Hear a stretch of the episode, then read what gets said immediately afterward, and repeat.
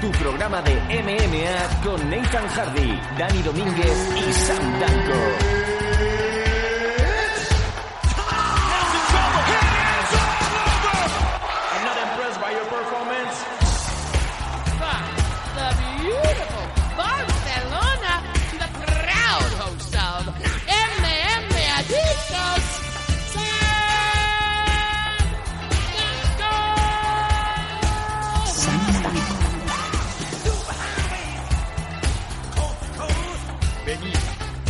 Por mí, pero con la cara destapada, ¿eh? Venir a por mí. Venir a daros de, de hostias conmigo, hijos de puta. Ese es el espíritu, claro que sí. Hola, ¿qué tal? ¿Cómo estáis? Bienvenidos al MM Adictos 253. Volvemos con una semana interesante en donde hemos tenido un grandísimo evento, uno de los eventos gordos de UFC, el UFC 239 con un eh, doble combate por títulos. Amén también de una semana muy, muy calurosa, sobre todo para los que nos estáis escuchando desde España. ¿Qué tal? ¿Cómo estáis?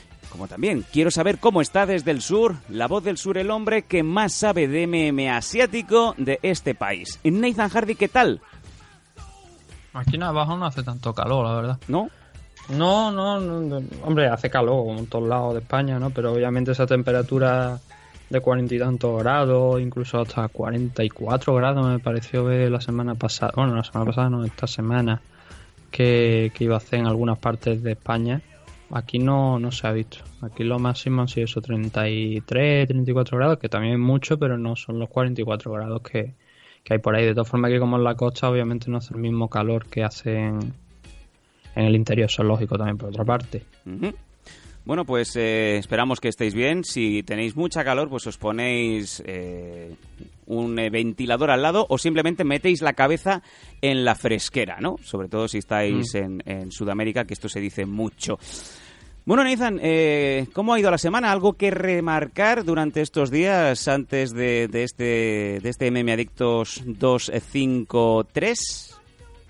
Pero te lo estaba mencionando ahora, justo antes de empezar el programa, que hace tiempo que he hecho de menos grandes historias, que en la- por parte de las noticias o algo, no todo sea eh, luchador X se va a enfrentar a luchador Y en tal evento de UFC, ni, ni ahora mismo también que esta semana pues se ha dado a conocer un futuro evento de One en octubre, que por cierto Angela Lee defiende la semana que viene y ya se ha anunciado la próxima defensa del cinturón contra contra la campeona de la división Flyway, la china, eh, Xion, que me llama mucho la atención, ¿no? Que no haya pasado la pelea del 12 de julio ya estén anunciando la pelea de en octubre contra Xion. Es algo que me llama mucho la atención, pero bueno, eh, fuera de esas cosas, mm, da la sensación de como que ya no hay grandes historias, ya no hay, es todo, es todo eso, tío, que, que luego la gente esta semana, por ejemplo, le han dado el premio otra vez, nuevamente, de periodista del año a, a- a- en el mundo de las MMA, a, Ariel Helwani. Hombre, otra vez, se lo va a creer Otra al vez, final, sí. ¿eh? Sí, otra vez y creo que por desgracia, bueno, para empezar los, los- los premios estos de que organiza Fight, eh, Fighter Magazine, eh, o sea, Fighter Only, eh, la, la revista, son un concurso de popularidad. Porque puede, puede votar cualquier persona que se registre y deje el voto ahí. Entonces, como son un concurso de popularidad, hay algunos premios que están bien otorgados y, otros que considero no están bien otorgados. Por ejemplo, entre los que están bien, creo que, que hayan dado el equipo del año al American Top Team y que le hayan dado también el premio de entrenador del año a Mike Brown, pues lo considero muy acertado, la verdad. Pero luego ahí entramos en, en esa serie de, de premios que son algo extraños para, para mi punto de vista. Por ejemplo, que le den el, el, el premio al mejor luchador internacional del año a, a Aung La San, al campeón middleweight y light heavyweight de, de One. Me resulta extraño, ¿por qué? Porque estamos hablando de un campeón internacional que además había gente como Javi incluso nominado, pero no estaba el que yo creo que está siendo el, gran protagonista internacional en las últimas fechas, que es Kyoji Horiguchi, que lleva muchísimos años sin perder. a excepción del enfrentamiento que tuvo por el título contra Demetrius Johnson en, en UFC. Ujú. Sin embargo, Kyoji Horiguchi, habiendo ganado dos veces, dos, eh, la primera en Rising y la segunda recientemente en Bellator, a, a Darion Caldwell, campeón de, de Bellator, de la categoría Bantamweight, pues parece que esos no son méritos suficientes como para estar siquiera nominado. Ya no te digo ganar el, el premio, sino estar nominado. yo te diría Y- que simplemente es porque no es UFC y todo lo que no sea UFC pues se ve como un mérito menor. Sí. Sa- ¿Sabes lo que pasa? Que es que ese comentario se lo he escuchado de alguna manera en fecha reciente a Dan Hardy. Y precisamente hablando de Kyoji Horiguchi, Dan Hardy tuvo un- una conversación, una entrevista con, con Jorge Masvidal allí en el propio American Top Team. Y para que tú veas lo que son las cosas, Jorge Masvidal dice que el mejor tipo que hay en el gimnasio, que él considera que es el mejor luchador del gimnasio, es el, es el propio Kyoji Horiguchi. Y no, ya no es que te lo diga yo, que te lo diga otro, otra persona, te lo están diciendo gente del, del propio American Top Team. Un tipo como Jorge Masvidal que se ha pegado con muchísima gente y que entrena allí a diario con muchísimo con gente de muchísimo nivel y te dice que el mejor es Kyoji Horiguchi, un tío de que pelea en 135 libras. Es más, dijo que se dedicaba a jugar con Yusir Formiga y con era- había otro nombre más, me parece, ahora no recuerdo con quién dijo, pero que el tipo se ponía a jugar con, con Formiga, que está más o menos en su peso, y que, y que en palabras del propio Masvidal, era el mejor tipo, era el mejor luchador del gimnasio. La, la, la, la cara de Dan Hardy era como... Mm. No, como no estaba en UFC, pues no, no, es- no lo Claro. podemos considerar Bueno, mejor, ¿no? Has, has dicho Hombre. más Vidal, más Vidal que lo vamos a tener de protagonista más adelante en el programa. Y oye, me, me gusta que el otro día, fuera de micro, eh, me comentaste que sería interesante traer a más Vidal a MM Adictos. Yo me comprometo, vamos a intentar traer a más Vidal, a Jorge más Vidal, a- al programa referencia de las MMA en este país. ¿Qué te parece? Bueno, a mí no me gusta decir lo del programa de referencia, eso que lo digan otros. Eh, yo Bueno, lo- ahí no entro. los digo, es los números están ahí, que ¿eh? que- a mí me da igual. los números están ahí.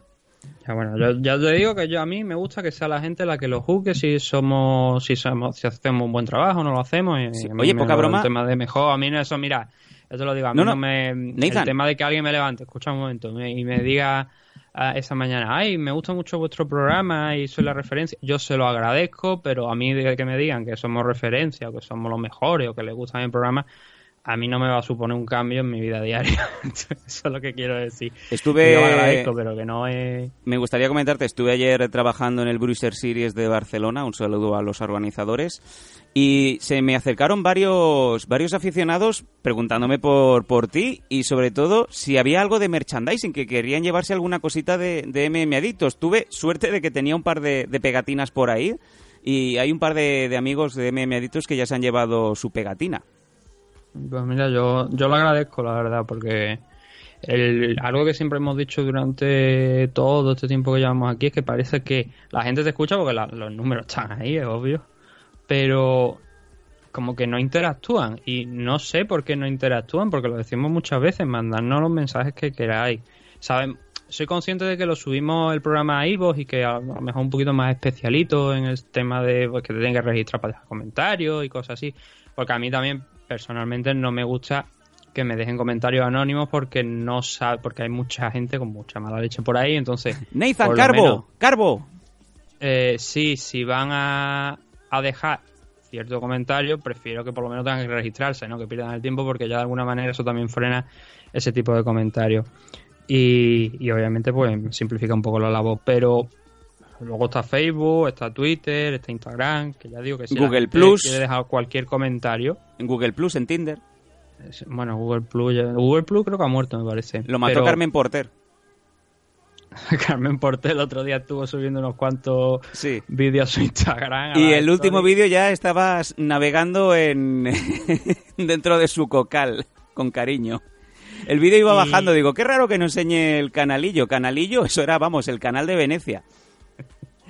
Entonces, como digo, si la gente quiere dejar, lo, lo decimos siempre, quiere dejar un comentario, quiere dejar lo que, lo que sea, da igual, nos lo pone en Facebook, nos lo pone en Instagram, que están en, tanto en Instagram como en Twitter, los, los mensajes directos están abiertos. Entonces lo puede, si no quiere dejarlo en público, por lo que sea, pues lo deja por ahí en cualquier momento. Y nosotros lo vamos a leer aquí, Que no es que es verdad que hay veces que también se nos pasa, lo tenemos lo tenemos en mente y te digo yo antes, ah, pues mira, tenemos tal, cual, tal y cual comentario, pero al final se, se nos pasa porque no, no nos acordamos. Pero la mayoría de veces que nos los mandáis sí que los vamos a leer sin ningún problema. Además, si tenemos que dedicar 5 o 10 minutos a leer mensajes, lo vamos a hacer gustosamente. Pero es el problema que, que, que yo a veces también veo, como que no se genera un- una respuesta por parte del usuario que yo, o sea, pegas a la puerta y parece que no hay nadie, ¿no? Pero la- sí que hay porque las cifras están ahí. Entonces también agradecer a la gente que el- esta última semana, que no son, son 12 suscriptores a través de, de Ivo, darle también las gracias porque Cuando ellos le dan un like a uno de los programas estos que subimos para, para esto, para oyentes premium, tanto de Patreon como, como de Ivo, pues lo agradecemos también porque Desde luego. no sabemos, sobre todo en Ivo, porque no sabemos quiénes sois. Porque en Ivo no nos da una lista para saber quiénes sois los que estáis escuchando, los que estáis suscritos, a fin de cuentas. Sí, sí. Entonces, ya digo, me alegra ver que haya gente que marque esos, esos programas como me gusta porque por lo menos sé quiénes sois Desde luego. sé quiénes. Agradecemos. Darle, por ejemplo, las gracias eh, que han sido los que han marcado esta semana, tanto al usuario Alcalao como ¿Al carajo? a eh, Igor Aresti, que marcó el otro día también, que le dio me gusta la- a la- al análisis de Velator y la previa de, de UFC Minneapolis. Por eso digo que daros las gracias porque al menos sabemos que, que hay alguien ahí físico, más que haya más allá de las cifras. Desde luego que sí, y además, como siempre decimos, agradecemos mucho el apoyo de los aficionados. Nos encantaría, ¿no? Que os, eh, pues, os manifestarais un poco más, porque es, es lo que no- lo que queremos y de hecho plataformas como Evox, pues eso quieren, ¿no? Que, que los aficionados los aficionados sean retroactivos y que, y que se manifiesten. Y Mm. luego también muy buena salud por parte de nuestros sponsors, que gracias a Dios cada vez tenemos más y son los que hacen que, que el motor de, de MM Adictos esté más engrasado que nunca, claro. Sí. Déjame volver a lo del tema de los premios que estábamos Sí, hablando. rápido y- nos vamos a ya. lo del tema de Horiguchi. Sí. Eso queda ahí. Creo que mm, hay que meterlo en en todos los rankings pound for pound y bantamweight de, del mundo que se hagan ahora mismo si no salvo obviamente los propios de UFC si no aparece Kyoji Horiguchi estáis haciendo algo muy mal porque es innegable ya el nivel de, de este chico de hace muchísimo tiempo y solamente tiene 28 años.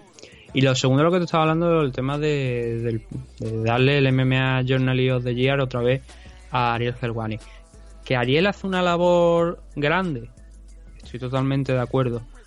Que lo que hace en su programa es más traer a toda la gente que pueda de UFC y ocasionalmente alguna alguna persona de otro lado también es verdad y esa a mí eso a mí me da la sensación de ser más un tipo que ahora mismo como está en ESPN como tiene un trabajo determinado que es especialmente promo- promocionar a lo que es UFC porque el, lo principal de, su trabajo eso en algún momento le lleva a ser más un, un vocero una persona que se dedica más a hacer notas de prensa de la compañía que en sí hacer periodismo. Creo que hacen un mejor trabajo sin ir más lejos en temas de lo que es periodismo de verdad. Gente como Breo Kamoto, que también está en la ESPN, que estaba antes de, de llegar, ¿eh? de llegar Helwani. Y algunas otras personas que hay por ahí, especialmente gente como Karim Zidane, que nunca me cansaré de decirlo, pero ese tipo sí que debería haberse llevado un premio ya de, de esta revista al periodista del año, porque todas las historias que hace, lo de Kadyrov, todos los, problemas que ha tenido Javi allí en, en Chechenia, todas las relaciones de, de Javi con, Kadyrov y compañía allí en, en Chechenia y otros muchos temas que son más allá de, de las MMA, que son, son temas ya sociales, pero que tienen que ver con las MMA para mí, con las MMA. Para mí eso es mejor trabajo que lo que hace Helwani, porque hay un proceso de investigación. También hay que reconocer que Karim Zidane de alguna manera pues puede estar creando muchos enemigos y jugándose el cuello cada vez que da un titular que sea en contra de determinados sectores. Y eso creo que hay que premiarlo, porque para mí pesa más, como te digo, un trabajo de, investigación, de echarle horas, de comprobar datos, que descolgar el teléfono, llamar a la sede de UFC y preguntar a ver qué tenéis para mí, para mí por ahí, que tengo que hacer el programa hoy de la ESPN y tengo que anunciar tal y tal firma. Sí, sí. Y sin quitarle, como te digo, mérito a lo que hace Helwani, porque indudablemente es un gran tipo, un- hace un gran trabajo. Nathan Pero está en un gran periodismo en sí, medio periodismo, y- para darle un premio de periodista del año, para mí tiene que demostrar bastante más y creo que hay compañeros dentro del medio. Pero está en, está en un gran medio y seguro que tiene plumillas y tiene becarios y tiene mucha gente que ya le hace ese trabajo de búsqueda en redes, en ir a detrás de la noticia, en ir detrás de los luchadores y claro, Claro, pero, todo va a depender si- de, de cómo sea de grande tu barquito, ¿no? Si, tiene, si tienes esa gente, es que claro, ese es el problema, porque yo no creo que gente como Karin Zidane tengan ese equipo que tú acabas de mencionar detrás. Sin embargo, Helwani, pues a lo mejor sí que tiene algún redactor extra por ahí, que le, como tú bien dices, pues que le, asiste, le ayuda, y que ya no solamente eso, que él también vive de los propios reports que la gente de, de ESPN genera. Sin ir más lejos, como te digo, su compañero Brego Kamoto, que está en la misma compañía. Vive también de muchos de esos reports que genera Brett. Entonces, claro, si esta persona, por ser Ariel Helwani, y que lo que te digo al final de cuentas es que como es un concurso de popularidad, la gente conoce mucho más a Ariel Helwani que a otros periodistas. Y esos otros periodistas posiblemente hagan mejor trabajo.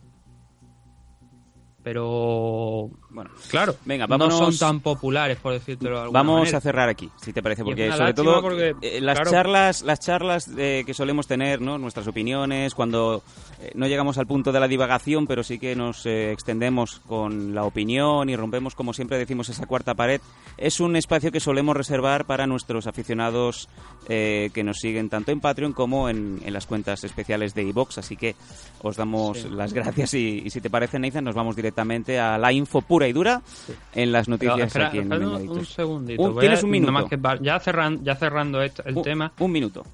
quiero decir los que figuraban como periodistas del año. A ver si los, si los encuentro aquí.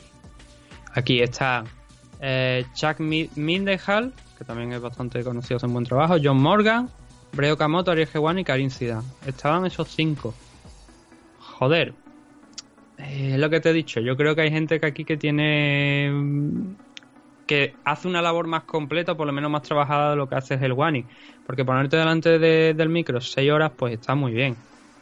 Y luego también otros programas que tiene y tal igual, pero claro, cómo generar esas historias, cómo conseguir esas historias, son esas historias realmente más de peso que, que otras desde el punto de vista de lo que es el trabajo en sí de, de periodista. Ahí es donde yo pongo la duda realmente de, de si Gerwani es merecedor de ese premio. Aparte que ya lleva muchos años ganándolo también. Eh, Ya es hora yo creo de, de que se reconozca el trabajo de otras personas, que, que menos, ¿no? Dicho queda. Vámonos, si Sí. te parece, a las noticias ahora sí en MM Adictos. Vamos.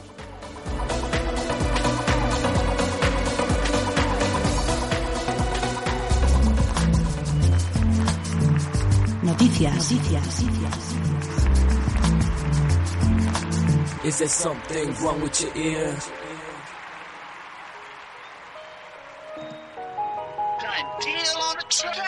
Dropped out of school, I didn't graduate.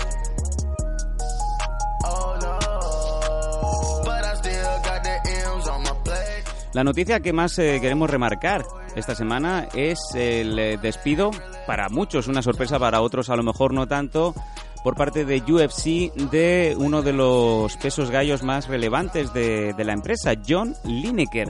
Eh, despedido esta semana y bueno, me gustaría que, que nos comentaras al respecto porque desde luego un luchador con una tarjeta de 31 victorias por 9 derrotas y con dos victorias consecutivas eh, en su haber, cuanto menos es sorprendente, ¿no? Mm, Cuéntanos, ¿qué ha pasado para que UFC decida desprenderse de posiblemente uno de los mejores gallos que hay?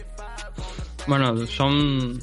El último combate lo perdió por decisión dividida y John Lineker iba a pelear contra Rob Font hace un par de semanitas. El problema que tuvo es que se hizo un corte sobre uno de los, de los ojos y, y eso provocó pues que obviamente no le, no le dieran el alta médica para pelear y además eso fue justo cortando peso la misma semana del evento, con lo cual el daño pues fue bastante importante, ¿no?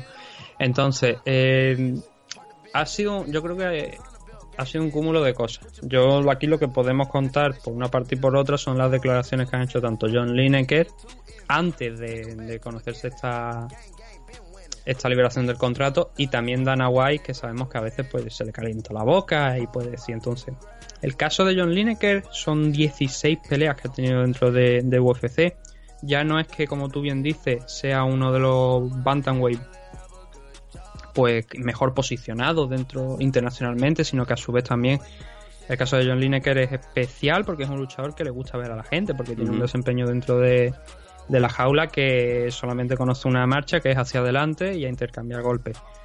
Eso le gusta mucho al público, eso le gusta mucho también a, a Dana White. Recordemos que si haces un takedown a 10 segundos de finalizar el combate, estás despedido o no te firman. Y que sí, que por cierto ayer hubo un combate que probablemente el destino de, ese luchador no que podría acabar de esa manera. Entonces, como te digo, son es un luchador pues que, que llama mucho la atención, que le gusta bastante a la gente verlo pelear. El problema que ha tenido aquí es que mm, John Lineker puso un mensaje, un tweet antes de, de este enfrentamiento que iba a tener contra Rofón pidiendo la liberación del contrato. Alegaba que había estado, había peleado cuatro veces en 2016. Claro. Eh, decía que tenía cinco, que tiene cinco hijos. Y obviamente pues tiene una serie de facturas que paga el hombre. Todo esto incluso le había llevado a la situación de que tenía que estar trabajando en una tienda para. una tienda de mascotas para ayudarle a pagar pues, todas la- las facturas que, que tenía. que tiene Lineker.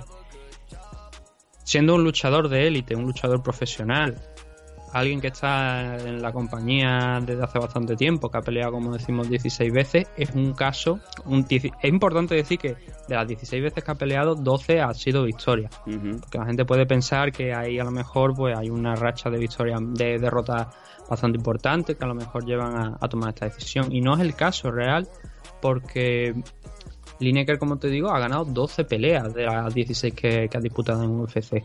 Su última, verdad que es una derrota, eh, su último enfrentamiento, verdad que fue una derrota contra Sanhagen, que es un, un rival, pues que ahora mismo está en, en alza, un chico joven que está subiendo. Y Lineker solamente te, creo que tiene, pues no sé si eran, ver, déjame lo tenía por aquí apuntado, pero se, se me ha ido. Eh, 29 años, tiene 29, 29 años, correcto. el- entonces, esas fueron las declaraciones de Lineker, que claro, él dijo que como tenía una serie de, de pagos que afrontar y que esta era su vida y que UFC no le estaban dando las oportunidades que él consideraba necesarias, pues pidió la, la liberación del contrato. Entonces, llegamos a lo que es la otra parte, la parte de Dana White, en la que él explica por qué eh, se ha cortado a John Lineker. Y según lo que comentaba Dana White, la decisión, aunque no ha sido una decisión fácil, ha sido sobre todo tomada por parte de, de los matchmakers de, de UFC, Dustin Shelby y compañía. Porque resulta que John Lineker es verdad que no ha estado dando el peso todas las maneras posibles que tenía para darlo. Eh, sí que ha llegado en un peso, pues, siempre dándolo ahí en, en el límite, pero claro, ¿sabes qué lo que pasa? Que aunque tú des esas 136 libras que tienen que dar para la, la categoría Bantamweight, cuando luego sea un title shot necesitas dar 135. Y esas son las dudas que tenía UFC mucho al respecto de John Lineker, porque si cada vez que pisaba la báscula en sus últimos combates estaba dando 136 libras y le estaba costando dar el peso, de alguna manera no querían arriesgarse a darle un title shot a este hombre y que cuando llegara el momento de dar el peso no lo diera y se quedaran colgados totalmente con el combate y con y con que ya no sería un, eh, una, un- una pelea por el título, ¿no? Y obviamente eso supondría un daño a la compañía. Entonces lo que ha dicho Dana White es eso, que los los matchmakers estaban frustrados con él porque había fallado el peso unas cuantas veces. Que ya digo, que- en la- las últimas fechas, pues más que fallar el peso, es que lo daba siempre ahí en el límite y que no sabían qué hacer con él. Y sumado a ese problema que tuvo con el tema de, de ese corte en el ojo, que es algo accidental, ¿no? Porque al fin de cuentas, pues son cosas que pasan. Se te puede salir un, la rótula o, o partirte el menisco en mitad de un combate o en mitad de un entrenamiento y luego te puedes hacer un corte en el ojo la- a pocas horas del pesaje y no darlo, ¿no? Entonces, ahí es donde estamos, ¿no? Que en 135 no ha tenido problemas para dar el peso, pero sí que es verdad que cuando lo estuvo peleando en la categoría Flyway, ahí sí que le, le costó un poquito más incluso, pero aún así lo estaba dando, que es lo, es lo curioso. Sí, sí. Entonces, claro, eh, yo creo que ahí está medio camino. Yo puedo entender las quejas de, de UFC por parte de lo del tema del peso, que eh, eran especialmente sangrantes cuando estaba peleando en la categoría Flyweight, pero aquí en la, la Bantamweight la verdad es que es una excusa un poco rácana, la verdad. Creo que deberían haber tenido otra excusa un poquito más, más amplia, más allá de la del peso, porque, como te digo, John Lineker en principio no ha tenido excesivos problemas en la categoría eh, Bantamweight. Y no creo que sea un motivo para despedirlo cuando estamos hablando que este tipo peleaba en la Flyweight. Es decir, ha demostrado con creces que, aunque haya tenido problemas de peso en la categoría Flyweight, estamos hablando de 10 libras menos.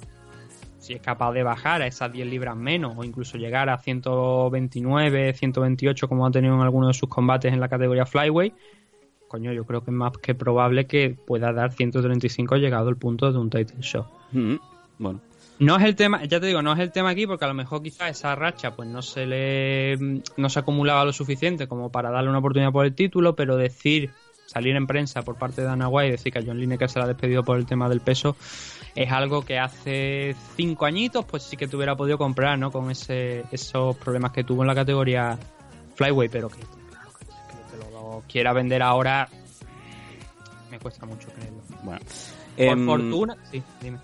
No, no, te iba a comentar, eh, ahora es agente libre. ¿Dónde Sí. crees tú que podría recalar John Lineker? Y no me digas en el AFL All Stars. Bueno, si Frank quiere, podría intentar contactar con, con John Lineker y ver si lo puede meter en la FL All Star. Ojalá, Bueno, no sé cuánto cobrará John Lineker, ¿no? Hombre, Pero- eso, eso supondría un buen empuje para, para los mecenas, ¿no? Desde luego. Sí, claro.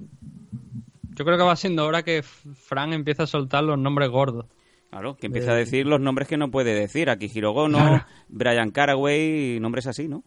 Sí, que empiece a decirlos porque si no es que eh, han pasado, ha pasado la primera semana del crowdfunding y lo que hay son 10.500 euros aproximadamente y 130 y pico Patreon. Oye, no, no, eh, nos gustaría de verdad, si sois aficionados a las MMA y, y queréis apostar por esto, que, que le deis una oportunidad, porque como está diciendo por activa y por pasiva, este dinero solamente se os eh, cobrará, se os Mm. cargará de vuestras cuentas corrientes si se llega a esa cifra.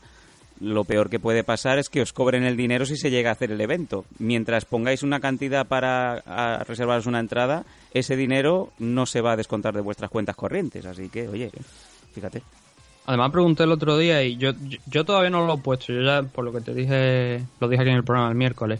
Aparte es que me representa un- una pequeña putada en el hecho de que no se pueda pagar con el PayPal. Entonces ya tengo que, hay que pagarlo con tarjeta, tengo que buscarme la vida para pagarlo. Entonces todavía no, no he podido meter. Pero pregunté y me, me dijo algo interesante, Frank, que si vosotros hacéis una aportación y luego por lo que sea queréis cambiarla, podéis cancelar esa aportación porque fue lo que me, fue lo que me dijo Berkami, que es la encargada del crowdfunding, la compañía encargada del crowdfunding. Ujú.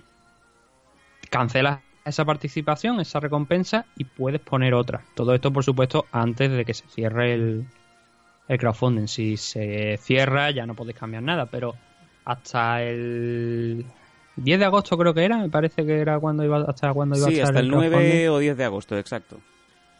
podéis poner una recompensa según lo que me ha dicho Berkami y si luego por lo que sea queréis cambiarla me ha- yo pregunté si se podía cambiar por una mayor me dijeron de una manera neutra que se podía cancelar una aportación y cambiarla no sé si luego se podrá cambiar por una menor espero que hombre llegar al punto pues estaría bien también pero el que nadie piense en hacer eso porque entonces sí que estamos jodidos ¿no?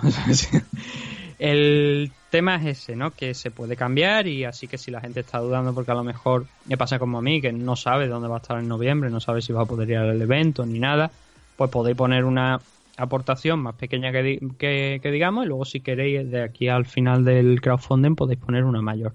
Sí, sí. Y que cualquier duda podéis eh, llamar a Fran Montiel a partir de las 4 de la mañana hasta las 6 de la mañana. O sea, cualquier momento que consideréis, sobre todo a esa hora, que es cuando lo vais Sí. a tener más amable. ¿eh? Le hacéis Sí, una llamada, sí. un llama cuelga y él os contesta pues de la mejor manera posible.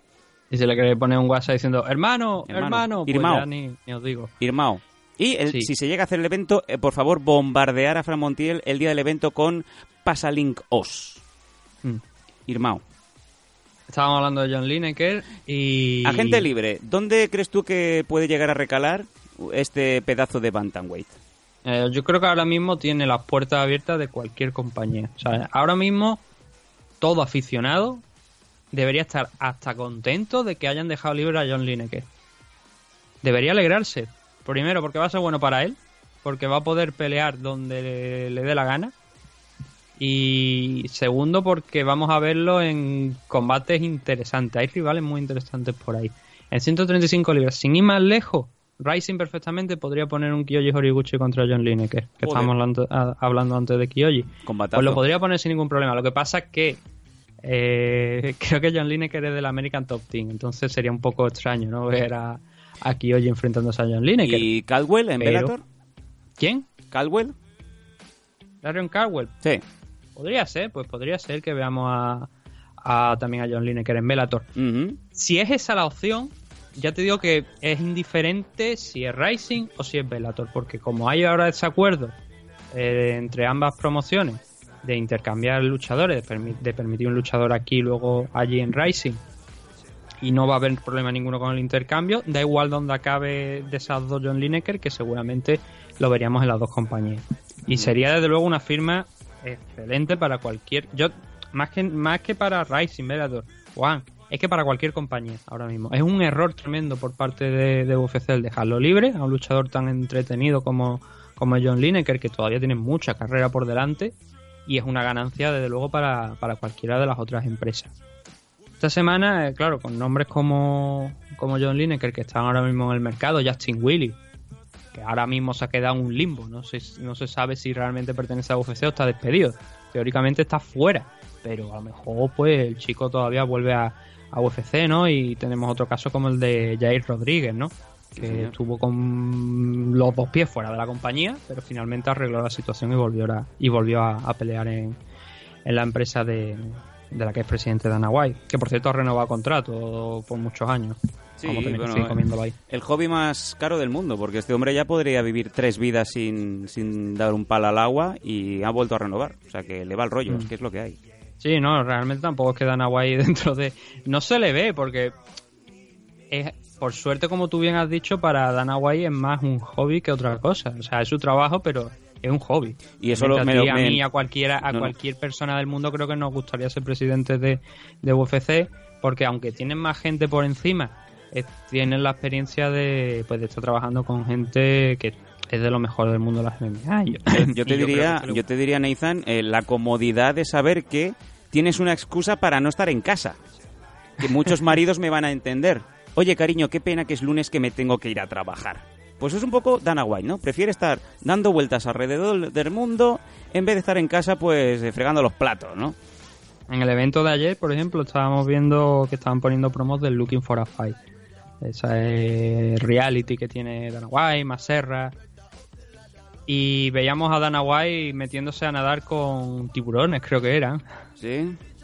Y, y claro, es lo que te digo, ¿no? Que además de esa parte en la que hace su trabajo y tal y cual, y que tiene en su mano, literalmente, con el Dana White Contender Series, la- el futuro de muchos luchadores, de decidir si tienen que pelear o no, si pueden pelear o no pueden pelear dentro de UFC, pues es una experiencia, yo creo, más que evidente. Es un coñazo también porque tienes que estar de viaje constantemente.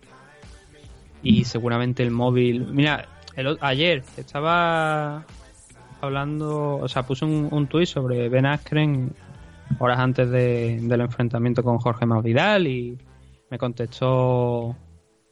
Bueno, Al- Albert respondió a ese mensaje, Albert Fernández, el comentarista de, de, de Gol Televisión. Y hay veces que me respondieron varias personas a ese mensaje que Albert me había escrito a mí. Y digo yo, ¿cuántos mensajes tendrán que recibir este- estas personas, Albert Fernández? Que obviamente no tiene la misma importancia que Dana White, porque Dana White llega a millones. Imagínate cómo tienen que tener el teléfono esta gente cuando cualquier mensaje te están reaccionando, tío. La gente Sí, te está sí. escribiendo algo. yo digo yo, joder, digo, pobrecillo. Bueno, yo conozco gente que son junkies de, de las redes sociales y con cariño también te digo que siempre que veo a Fran Montiel eh, ha, ha desarrollado una habilidad para tener un ojo mirándote a ti mientras va hablando contigo y el otro lo tiene abajo en, el- en la pantalla del smartphone y está todo el día contestando. Simpson. Es increíble. Como Homer Simpson, tío. Por cierto, esta semana me ha seguido Santi Camacho en Twitter. Ahí está el gran hito, ¿no? A mí me han descartado para. WWE.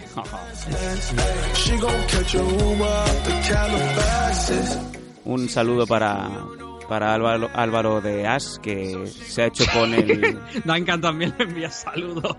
Vía saludo. En fin. Eh, creo que han Ah, asesinado bueno, a alguien sí, en la claro. calle. En mi... Sí, creo que delante del estudio he visto un disparo. Ah, es igual. Esto es, esto es Barcelona. ¿Llevaría un lazo amarillo? ¿Lo estaría quitando? ¿Lo estaría poniendo?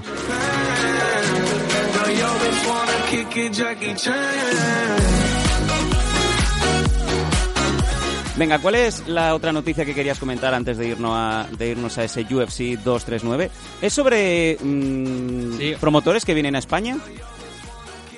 Sí, bueno, es que he cerrado la carpeta de lo que es John Lineker con ese tema, pero hay otro luchador que esta semana también se ha anunciado que no pasaba el corte de UFC y un par de días después lo veíamos en que Rising hacía la jugada maestra de coger y firmarlo. Venga, cuéntame. Estamos hablando de Iván Stirkov, que yo lo conozco más por el apodo, que es Ural Hulk. Ajá. Eh, Ural Hulk es un tipo súper grande, pero muy grande, con unos músculos que dices tú, esto no es posible, que, que lo haga mediante gimnasio. Y qué sorpresa que UFC pues anunciaba a principio de semana que, bueno, sí, creo que fue a principio de semana, pues que Iván Stirko ya no formaba parte de, de UFC, Vaya. iba a pelear en un evento de Rusia hace pocos meses. No se dio el combate porque salieron unos. En principio se dijo que no iba a estar. Luego hemos luego esta semana a través de su manager hemos conocido que aquel tema eh, de no estar en aquel evento fue provocado por un una lectura anormal, unos test que devolvieron unos resultados anormales eh, por parte de la usada. En un principio, el manager, que es eh, Daniel Rubenstein, no dice que sea un positivo por dopaje. Dice que fue una lectura anormal.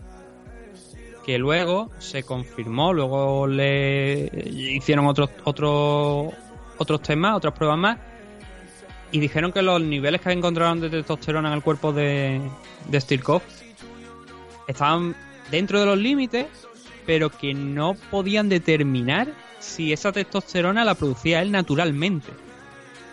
Y que esa era la lectura normal que habían encontrado.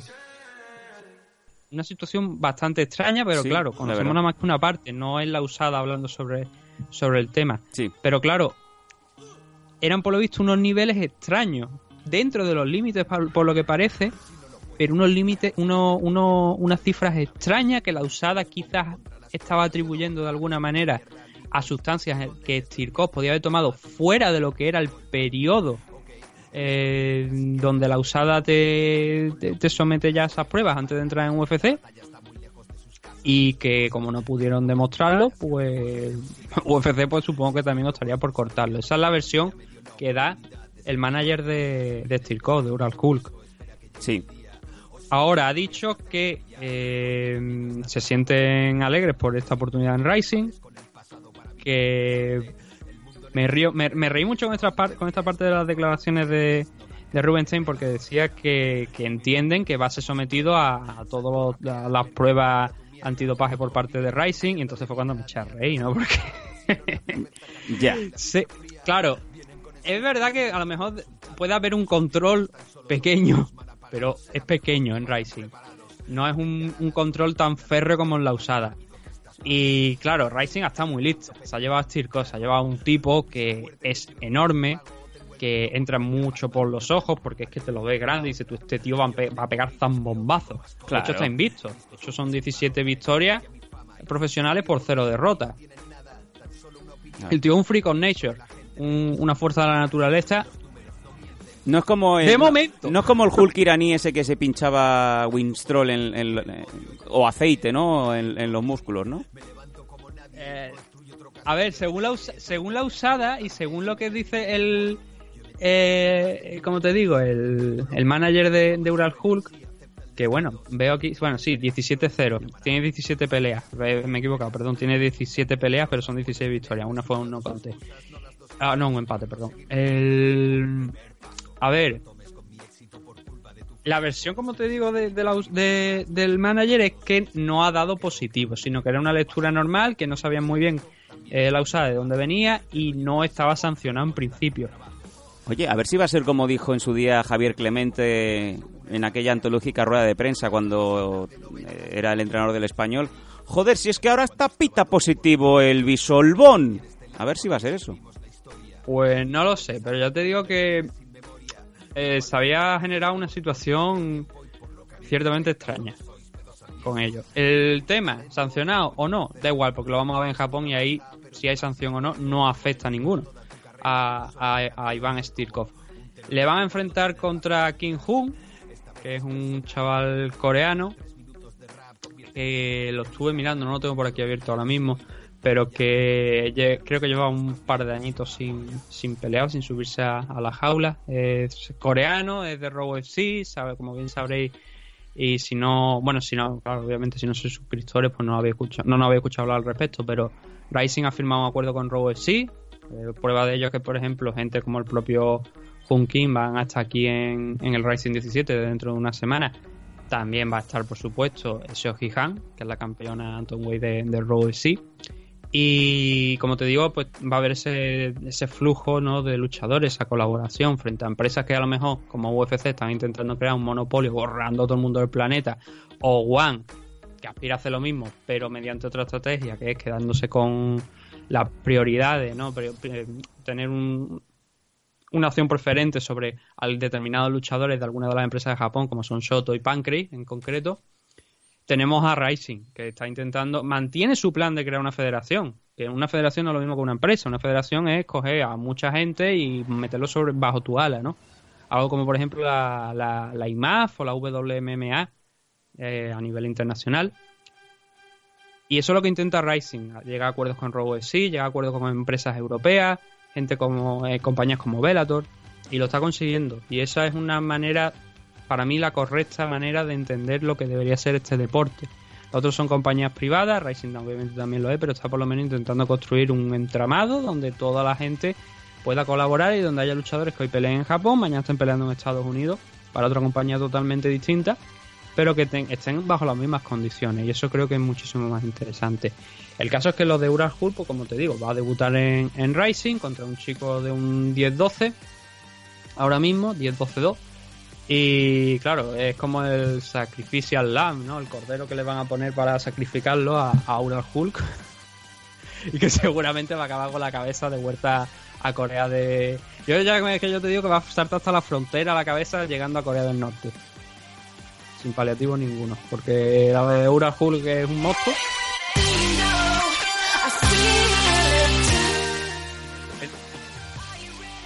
¿San? No te escucho, San. Estás ahí. Estoy aquí, estoy aquí. Te iba a decir, vámonos... Sí, Disculpa, no, es que se ha, subi- ha subido la música cuando estaba hablando y digo yo, ¿qué coño ha pasado? ha sido ha sido Gabriel eh, con doses que tenemos aquí un nuevo becario un veranito y el pobre no se entera con la mesa Eh, no no te quería comentar que vámonos a la última de las noticias para, para poder dosificar bien y equitativamente el programa promotor en Madrid cuéntame rápidamente qué, qué es lo que lo que me querías explicar va ah, bueno, a ver, aquí hay que explicar poco. Esto es una noticia que no hay noticia realmente, para mí no hay noticia. Es Cameron McLaren. que ah no- va ah, entonces no hay noticia No, porque, ¿sabes lo que pasa? Que el- esta película la hemos visto antes, ¿no? Hemos visto ya a Cameron McLaren hace un año o así aproximadamente, anunciando que iba a haber un evento de Combate América en Barcelona, luego no lo hubo, supimos que había ciertos planes por parte de, ciertos promotores aquí nacionales, por- concretamente uno, eh, que había la posibilidad de traer un evento a Barcelona, que eso se estaba estudiando, que querían hacerlo con él, que se iba a montar, incluso se llegó a hablar en algún en algún momento hacer como unos unos trials, una prueba, una serie de, de eventos de, de prueba para los luchadores, es decir, para ganar este un Road to Combate América, por decirlo de alguna manera. Joder, con los roads, eh. los Road to. qué manera qué manía con los roads Sí, y, y esa era, eso era un plan que había ahí en, que se comentaba. Claro, esta semana pues vuelve a salir Carmen McLaren, que está de fiesta en, en Madrid, diciendo que Combate España is coming. A ver, llevamos diciendo Combate España is coming un año, año y medio, y la posibilidad está ahí. Y seguramente tarde o temprano se acabará dando. Ahora bien, te lo decía fuera. A nosotros se nos han comentado ciertas cosas, que la gente que, que escuchó el programa del miércoles, pues más o menos sabe por dónde van los temas. Y, y hay planes, obviamente que hay planes, que hay un deseo de montar un combate, un evento de combate América aquí en Madrid. Lo que pasa que Vamos a ver, si no están apoyando la FL All Star, cuando venga Combate América te planta una car de luchadores. Que vamos a ver, serán muchos españoles, pero mm, tú me entiendes, ¿no? Bueno, yo te puedo cuenta- avanzar y puedo Sí, avanzar a claro, sí, los... pero sí, sí, Escúchame, ¿puedo, puedo avanzar ya? Porque esto lo- el otro día lo, lo estuve comentando con, con el interesado. Estábamos esperando cuándo va a ser el próximo combate de Enrique Marín. Esto se va a dilatar a septiembre. Mínimo. Primero fue marzo, después fue mayo. Se podía pasar a junio, julio. Eh, la lesión o hay alguna lesión por ahí que está persistiendo más de lo normal. Y lo último que yo tengo hasta el día de hoy es que Enrique no va a poder seguir peleando en Combate Américas mínimo hasta septiembre. ¿eh? Eso también queda claro para ubicarlo en, próximas carteleras.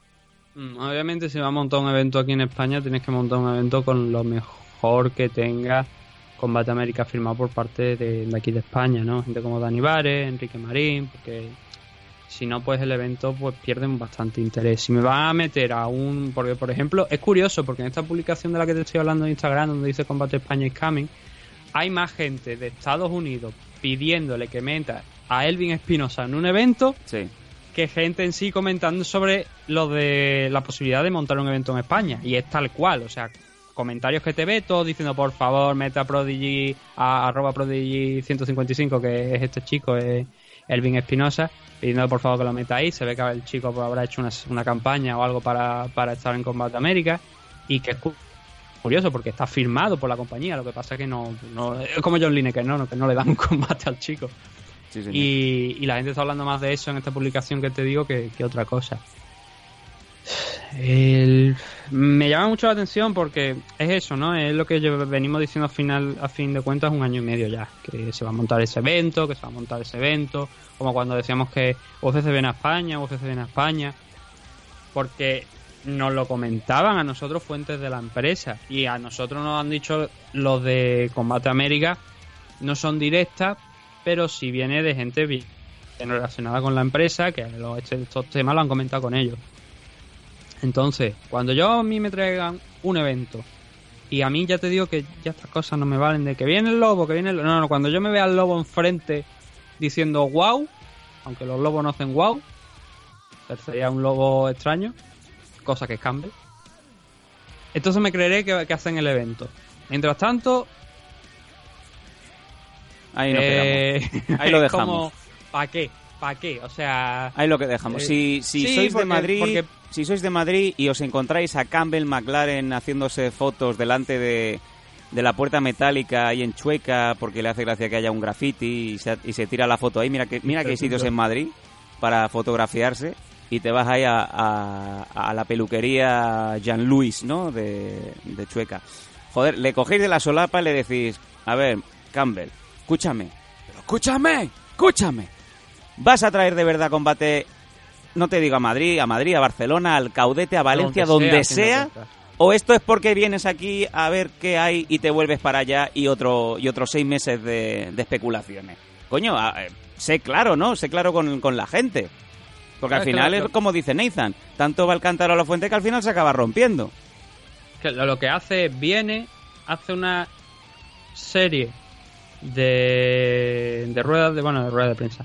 Hace una serie de entrevistas a diferentes personas y siempre dice lo mismo. Vamos a montar un evento en Madrid en España vamos a montar un evento en España vamos a montar un evento en España. Me gusta tal luchador español me gusta Irene Cabello me gusta no sé qué.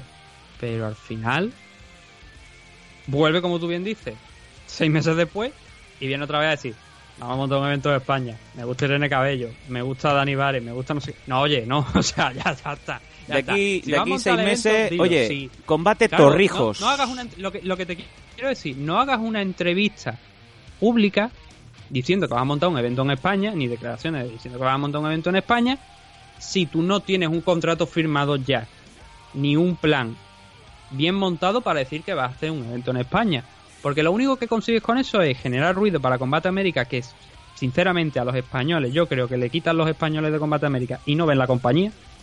Ya verás tú, ya verás tú si realmente, ojalá, ¿eh? Pero si vienen a. Madrid, Barcelona, Valencia, eh, ya te digo, Donosti, donde sea, te ponen un evento de 30 euros para arriba, en donde pues habrá españoles, pero no todos los que consideramos, y una car de, de foráneos, y vamos a ver. Vamos a ver, ojalá me equivoque, ¿eh? pero si nos conocemos por unas cosas, yo creo que también nos vamos a conocer para las otras. ¿eh?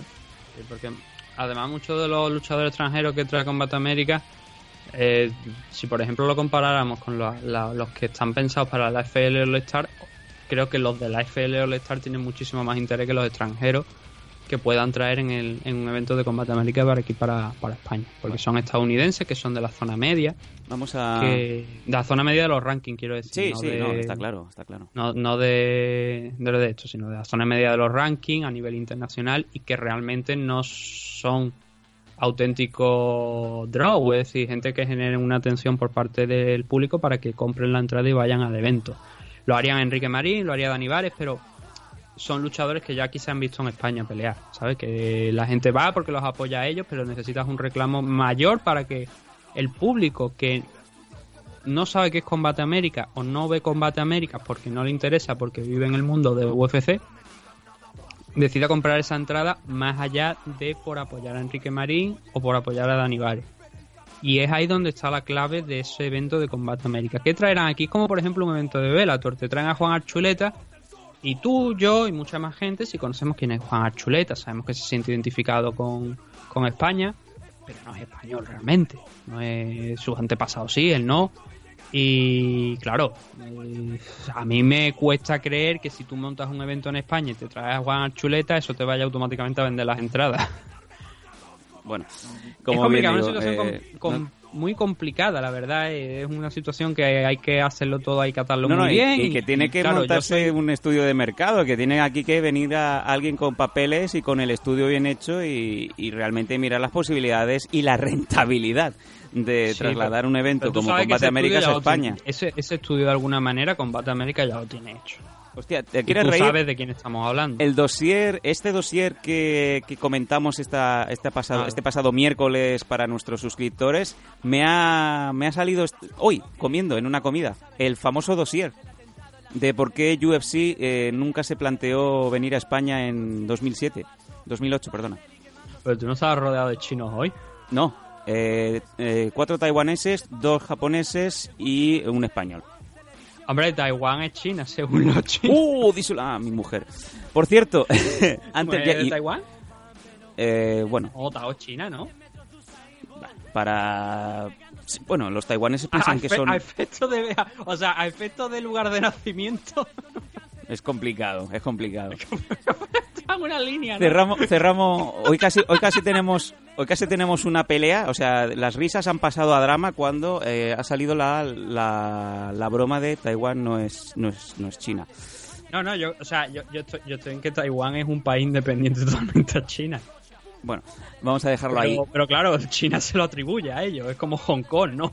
Hong Kong, Que son Hong dos Kong- cosas que, Hong sí, Kong es eh, China, ¿no? los chinos dicen que son suyos, pero vamos a ver, son, esta- son estados que realmente deberían ser soberanos en sí mismos. Vamos, vamos a cerrar con. Hemos mencionado a Wasabi, aprovechamos la, esto- la me hace ocasión. gracia porque, pero espérate, Sí. todo esto me hace gracia porque creo que hoy está grabando sin auriculares.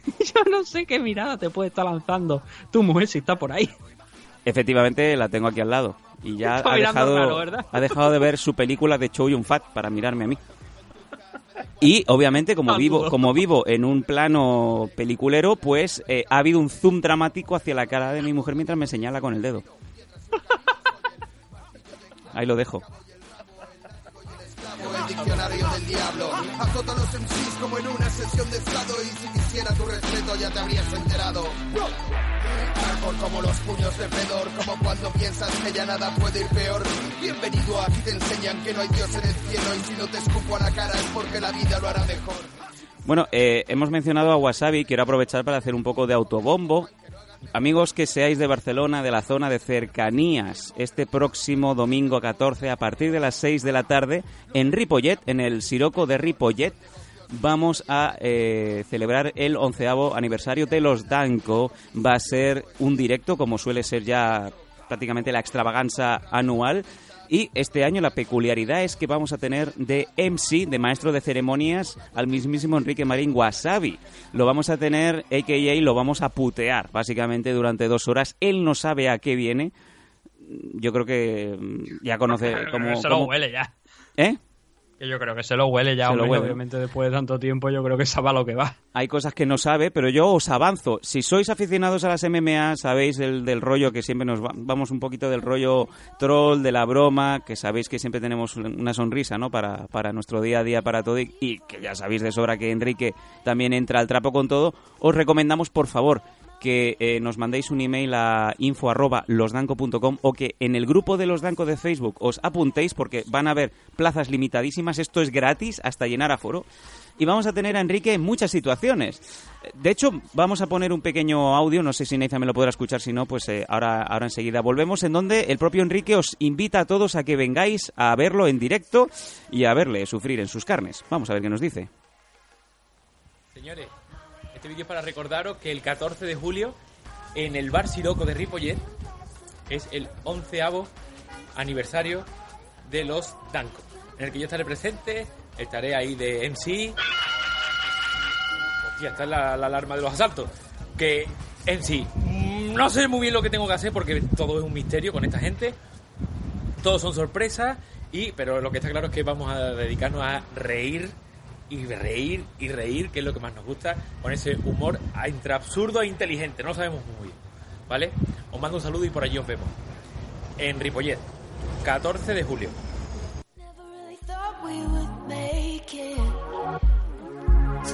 Bueno, yo os avanzo una cosa, eh, ya habéis escuchado ahí a, a Enrique, os avanzo una cosa, vamos a... Esto para que os imaginéis, ¿sabéis cómo suele ser el Saturday Night Live? Que cada semana pues eh, traen a un invitado, pues una celebrity, y lo someten a una serie de gags y de cosas por el estilo. Yo solamente os voy a decir una cosa, y esto Nathan no sé si lo sabe o no, vamos a recrear, vamos a revivir lo que pasó en UFC 200.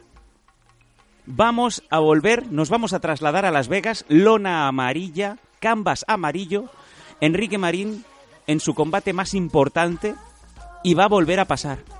Él no lo sabe. Va a estar... Bueno, va a No estar Sage... como escucha el programa, que creo que de vez en cuando lo escucha. Va a O estar, sea, no os digo más, va a estar Sage Northcout y se va a enfrentar a Enrique Marín. Y él no lo sabe aún.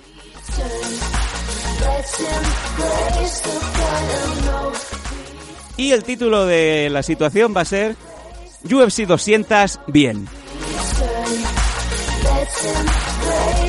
Así que si queréis volver a Enrique, eh, queréis volver a ver a Enrique ganando un combate, os recomiendo a todos que vengáis al evento.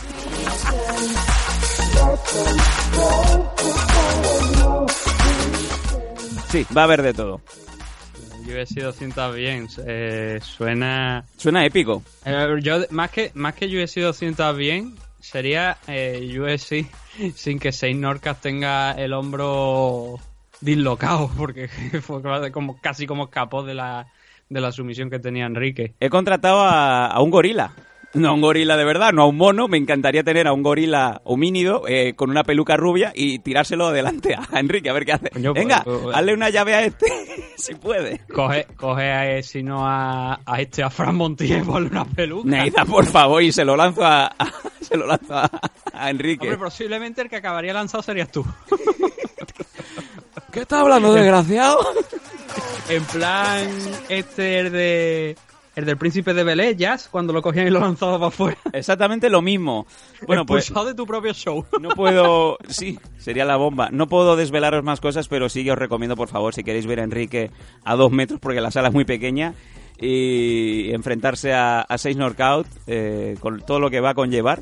Eh, Ojo importante, 6 Norcau. Sei No Norcau. No, no, no es. Sage, no es Sage Northcout, es Sei Norcau. El hermano catalán de Saint Norca, que ya... Ahí lo Los hermanos de Saint Norca, la hermana, son todos iguales, cojones. Que sí, que son la misma persona. él con la misma cara, tío. Que sí, que es la misma persona, que te digo yo que se bajan al sótano, les cambian la peluca y los vuelven a subir. Venga. Eh, rápidamente, nos vamos ya a... No es el corte, pero nos vamos a hacer el cambio de tercio obligatorio para UFC 239, pero antes nos vamos a anunciar los las publicidades, nuestros patrocinadores, que son muchos y tienen su espacio como debe ser. Vamos allá.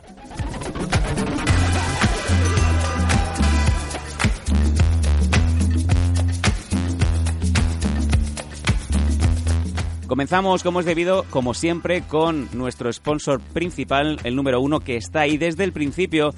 Nosotros que Dragons, Nacho Serapio y su comunidad Dragons para que entrenéis cuando queráis, donde queráis, eh, a través de cursos online de artes marciales y deportes de contacto las 24 horas del- al día, 365 días al año, con clases nuevas de lunes a viernes y una tarifa plana de más de 400 clases y 700 vídeos por tan solo, atención, 10 euros al mes. Tenéis multitud de disciplinas como es el combate deportivo, defensa personal, eh, spray en los ojos, arma oriental, acrobacias, grappling y MMA, formas, lucha escénica, entrenamiento, papiroflexia, secuestro de abuela express y tai chi chi kung. Además, con Nacho tenéis un 15% de descuento en productos Dragons, eh, gastos de envío gratuito, un 50% de descuento en torneos y seminarios organizados por la Dragons, la revista, el Drago- la Dragons Magazine, en edición papel, que me encanta recibirla cada mes en, el kiosco, eh, perdón, cada vez en el, en el buzón de tu casa. Y también la edición digital, por si queréis eh, pasarla por ahí, hacer ese pasalink os. Además, todas las fotos de los torneos sin ninguna marca de agua. La comunidad Dragons te está esperando, como siempre, cortesía de Nacho Serapio.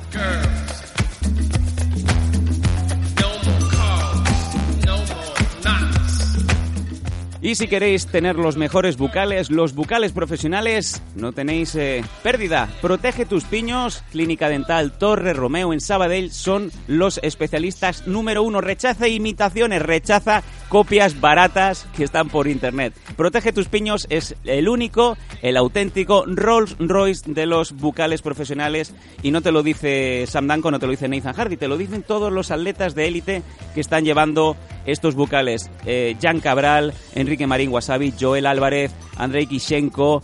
Vamos, la selección española de rugby. Hace falta que te diga más. Protege tus piños porque a tu edad ya no crecen los dientes.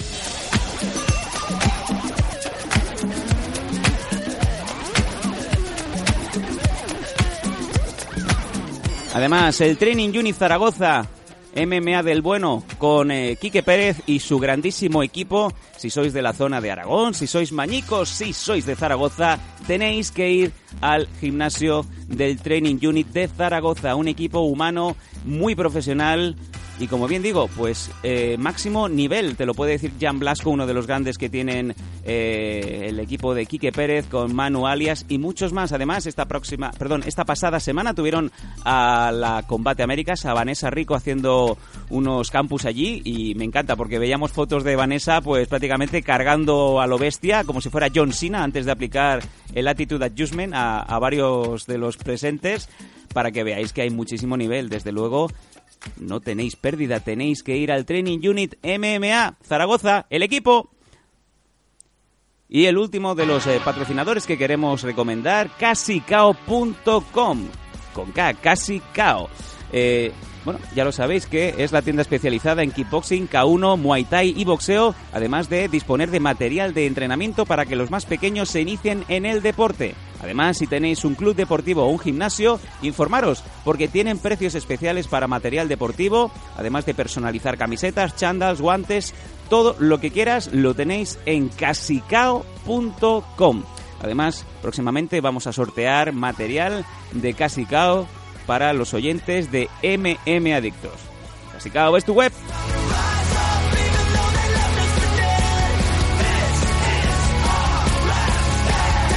Y hablando de sorteos y de regalitos, tenemos eh, aquí, vamos a hacer el sorteo a todos los que nos hicisteis retweet en el pasado programa que tuvimos colgado en el perfil de Twitter en arroba mmadictos. Es muy fácil.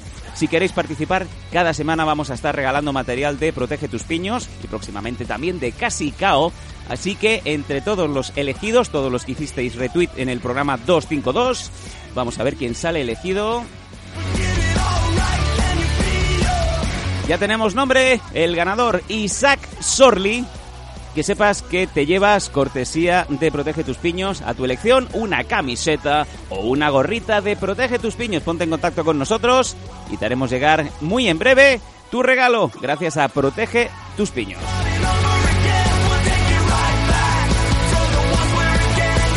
Oye, qué gusto Nathan dar regalos cuando no los pagas tú. Hombre, por supuesto, ¿no?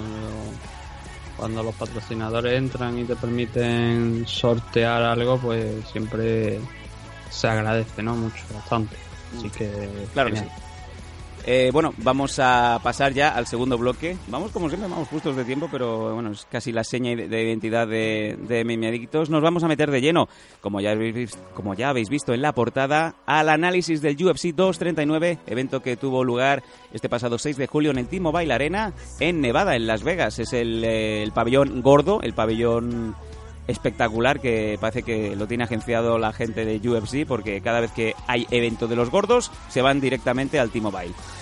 Un evento que, como bien decíamos, tenía un eh, doble main event, dos eh, luchas por el cinturón, en este caso Amanda Nunes y Holly Holm por un lado y John Jones con Thiago Santos por el otro. Si te parece, Nathan, vamos a leer la preliminar completa y me Mm. das las notas que consideres oportunas. Vamos allá.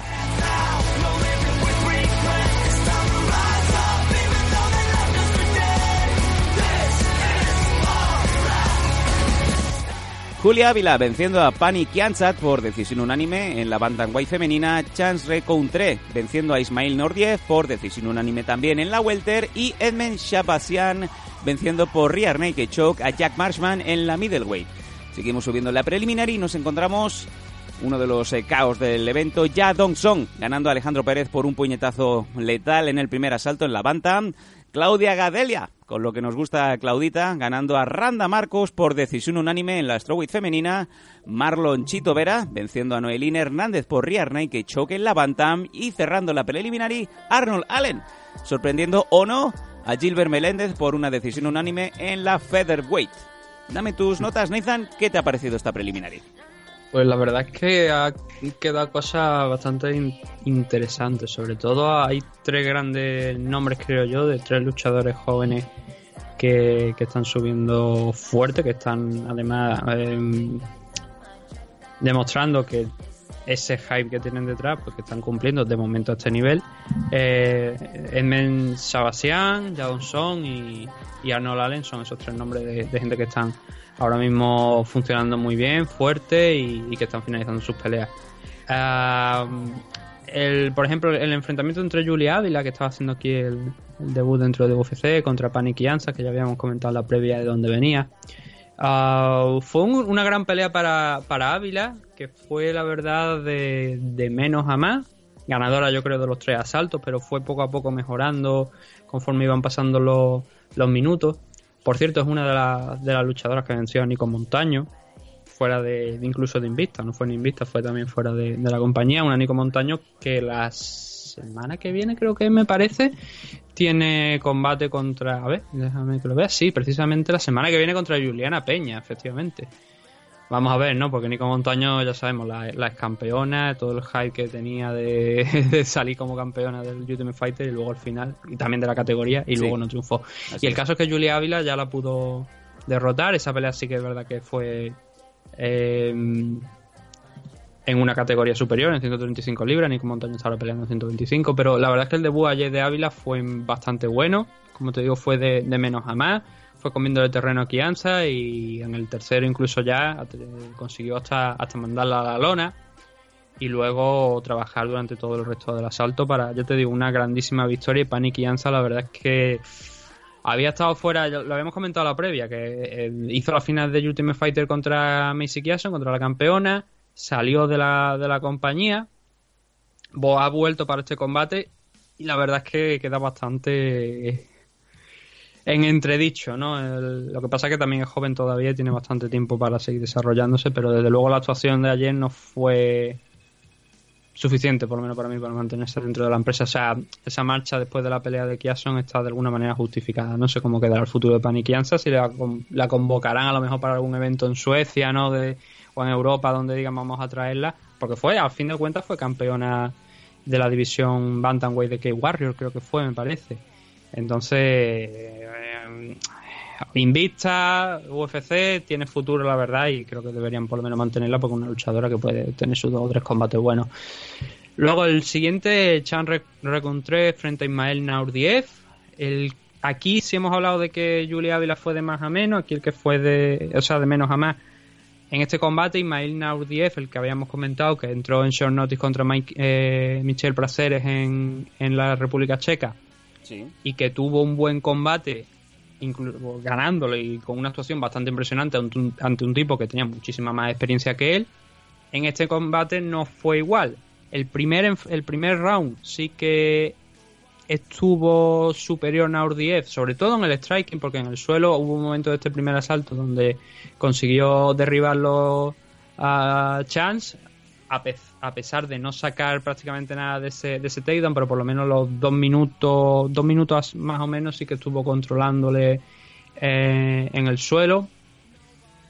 Pero el restante, los restantes del, asalto, los tres minutos anteriores aproximadamente, fueron para, para un Naur 10 que, entró bien, entró muy bien, muy decidido, lanzando los golpes eh, arriba, haciendo daño. Y como te digo, pues entró bastante bien. El problema es que a partir de ahí Ah, fue cuesta abajo. En el segundo asalto lo, lo derribó Reencontré justo cuando. Además, que fue, son cosas muy curiosas porque entra Naur 10, o sea, ve venir a, a, lo, ve venir de frente y lo que hace es soltar una, una patada a la, parte media que le da a Chance. Lo que pasa es que ya estaba él cambiando el, el nivel, ya estaba, ya estaba bajando hacia abajo Claro, si le, encima le pones la pierna, le ofreces la pierna, por muy duro que esté golpeando, si no, si no le das limpio en la cara, eh, no va a, va a, hacerle daño, pero no va a ser tanto, ¿no? No va a ser tan, tan dañino, obviamente, como si le dan la parte del cuerpo.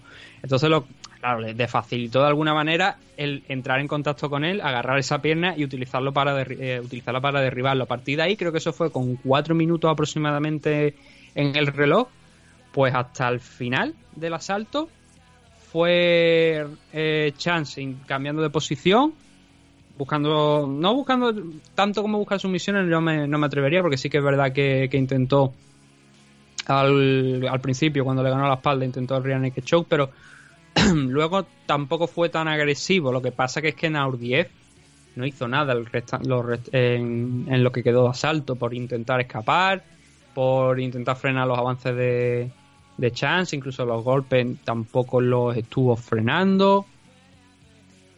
Muy, muy falto de acción, prácticamente como si estuviera peleando con uno de esos muñecos que hay de entrenamiento, con los que se practica el grappling y, los, eh, y el gran pau, ¿sabes los, muñecos que te digo?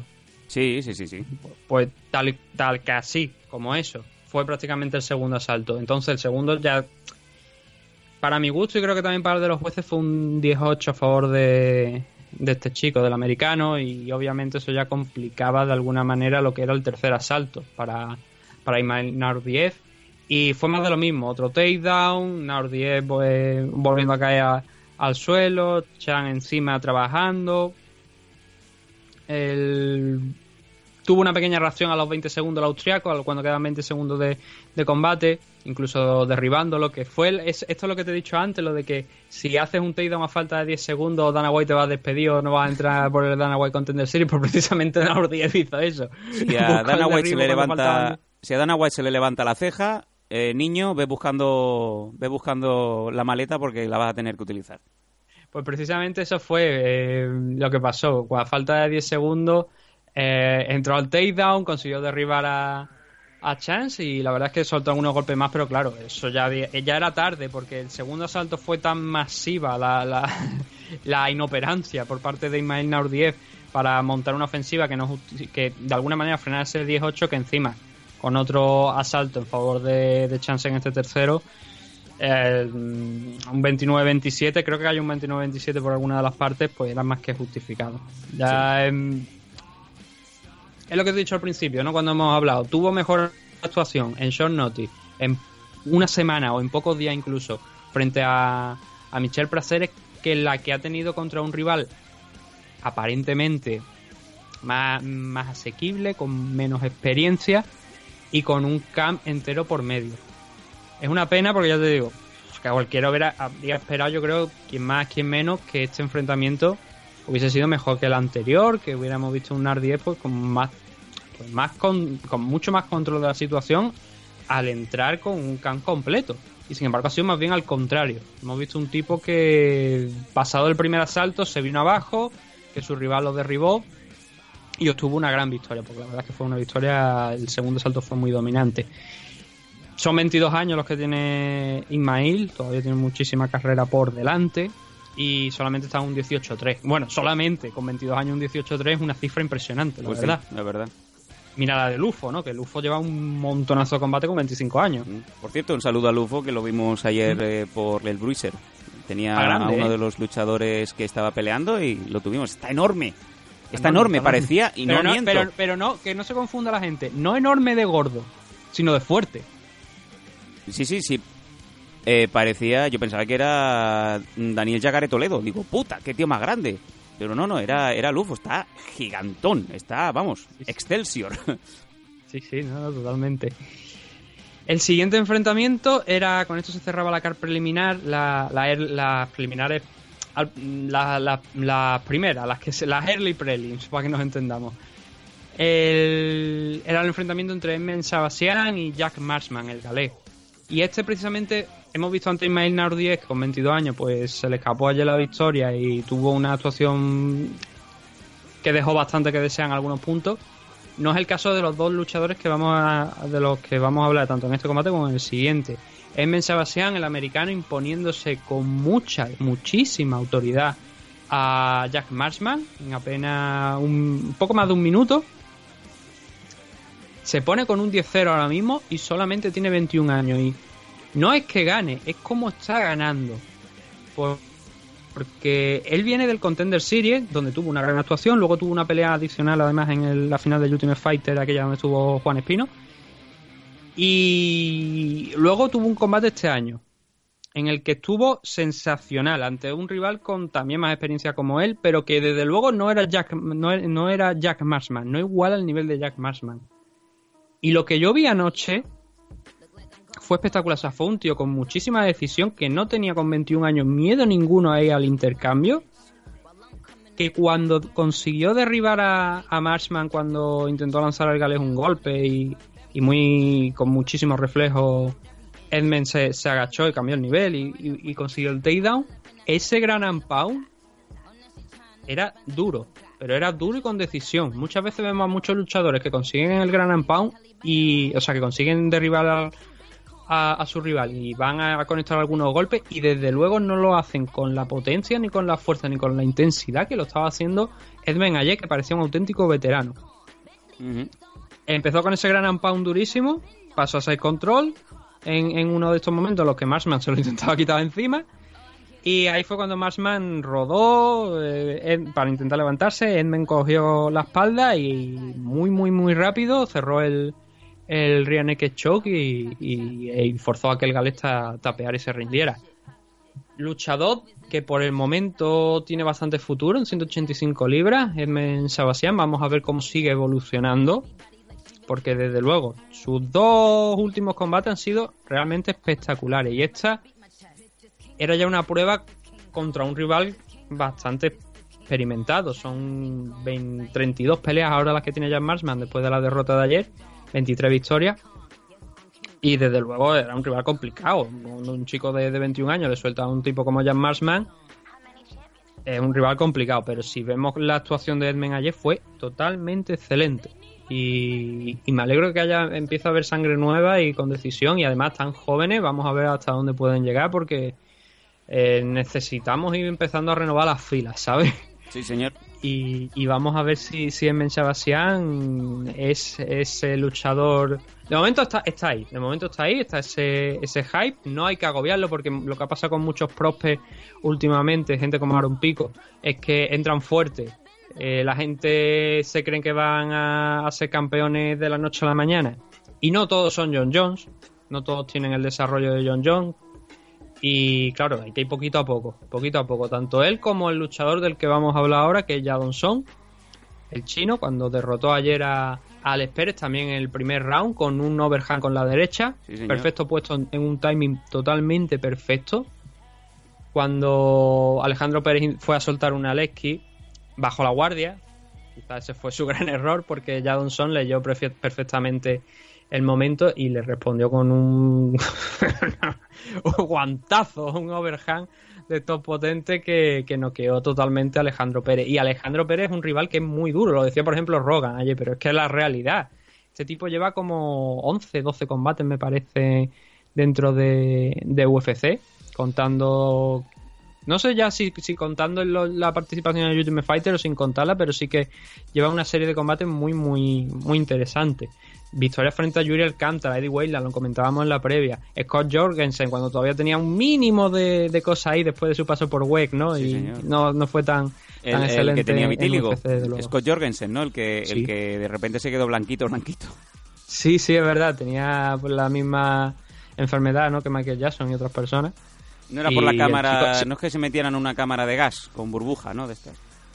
No, y, claro, además es curioso porque tenía rasgo pues indio, eh, Scott Jorgensen, ¿no? Y claro, de repente per- ir perdiendo poco a poco el color, quedarse, que lo máximo coloreado de tu cuerpo sean los tatuajes porque te has quedado totalmente blanco. Sí, sí, no, no es Eh, que se bañara en lejía, era que tenía vitíligo. No, No, me, me pregunto qué fue de él, porque eh, lo último que, que supe eso, lo despidieron de UFC, creo que estuvo a punto de tener una pelea por ahí por fuera, por el extranjero, pero que no, no se concretó y no sé qué habrá sido Scott Vamos, a seguir con la, con la preliminar, Sí. venga.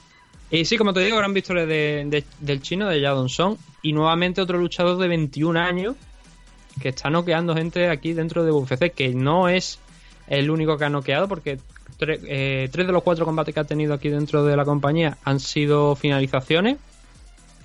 En su combate de debut finalizó eh, por sumisión a, a Balas Candaré, pero luego ya el segundo le pusieron contra Felipe Arantes, que sí que es un rival con pues con más experiencia también. Es que hay veces, hay veces que puedo, a lo mejor la gente que nos está escuchando puede, puede pensar que soy repetitivo con determinados aspectos, pero es que es la realidad. O sea, un chico de 21 años, tú le sueltas a alguien que tiene 30 peleas y, hombre, y por lo menos da respeto, ¿no? Y si es capaz de ganarle, pues tenemos nombres como Jadon Song, como, como Edmund, como luego también Allen, eh, cuando se enfrentó contra Gilbert Meléndez. Y la actuación, ya digo, de, de Jadon Song con solamente 21 años, la bien que estaba leyendo la pelea frente a Alejandro Pérez y luego la finalización especialmente con esa mano, esa derecha que, que noquea totalmente a Alejandro al mexicano, pues mm, son cosas importantes, cosas a anotar y cosas muy valorables para jóvenes de tan solo 21 años.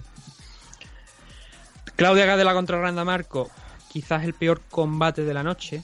Es un combate donde prácticamente no pasa nada, donde mm, no toca el suelo en- creo que en ningún momento, ahora mismo no recuerdo que llegara a tocar el suelo en ningún momento, donde Claudia Gadela sí que es verdad que en el segundo asalto intentó derribar a, a Randa Marco, pero eso lo- creo que fue lo máximo que vimos en, en temas de, de grappling del suelo, aparte de intercambios en el clinch. De la, Randa Marco avanzaba, Claudia Gadela la forma que encontraba era de frenarla era con el clinch y ahí se intercambiaban eh, se intercambiaban manos, uppercut, golpes por encima de- del hombro y, y esos son los momentos más destacados. Eh, ¿Es El posible, Nathan, que sea lo que habíamos dicho en la previa eh, este pasado miércoles para suscriptores, que Claudia tenía mucho que perder y, y, eh, bueno, era básicamente lo que, lo que más habrá pesado durante este combate? Es que, claro, Randa no tiene, no destaca especialmente por nada. Simplemente es una luchadora muy, muy diésel, ¿no? No hace más de lo que, de lo que se ve. Yo creo que aquí quizá, quizá Claudia haya jugado a vamos a ir marcando puntos y, y vamos a ganar como Sí. sea porque me, me voy, es que me voy si, si pierdo. Sí, sí, bueno, los combates de Claudia, la verdad es que últimamente no están siendo muy espectaculares. El de Carla Esparza, la verdad es que fue un combate mm, que tampoco fue muy bonito de ver. El enfrentamiento, a ver, con Randa Marco es que había una cosa muy, muy llamativa por ambas partes. Yo creo que las dos estaban esperando, estaban esperando la una a la otra a que entraran a derribarse. Porque Randa Marco tenía el centro de, de gravedad muy abajo, estaba bajando mucho el cuerpo y Claudio también hacía lo mismo. Y yo creo que se estaban respetando mucho a la hora de entrar en el, al derribo. Y claro, cuando las dos se están respetando tanto y están viendo eso, al final te sale un combate muy lento, como también salió el del main event, que era un, fue el John John contra Thiago Santos, fue un combate donde los dos se estuvieron respetando bastante.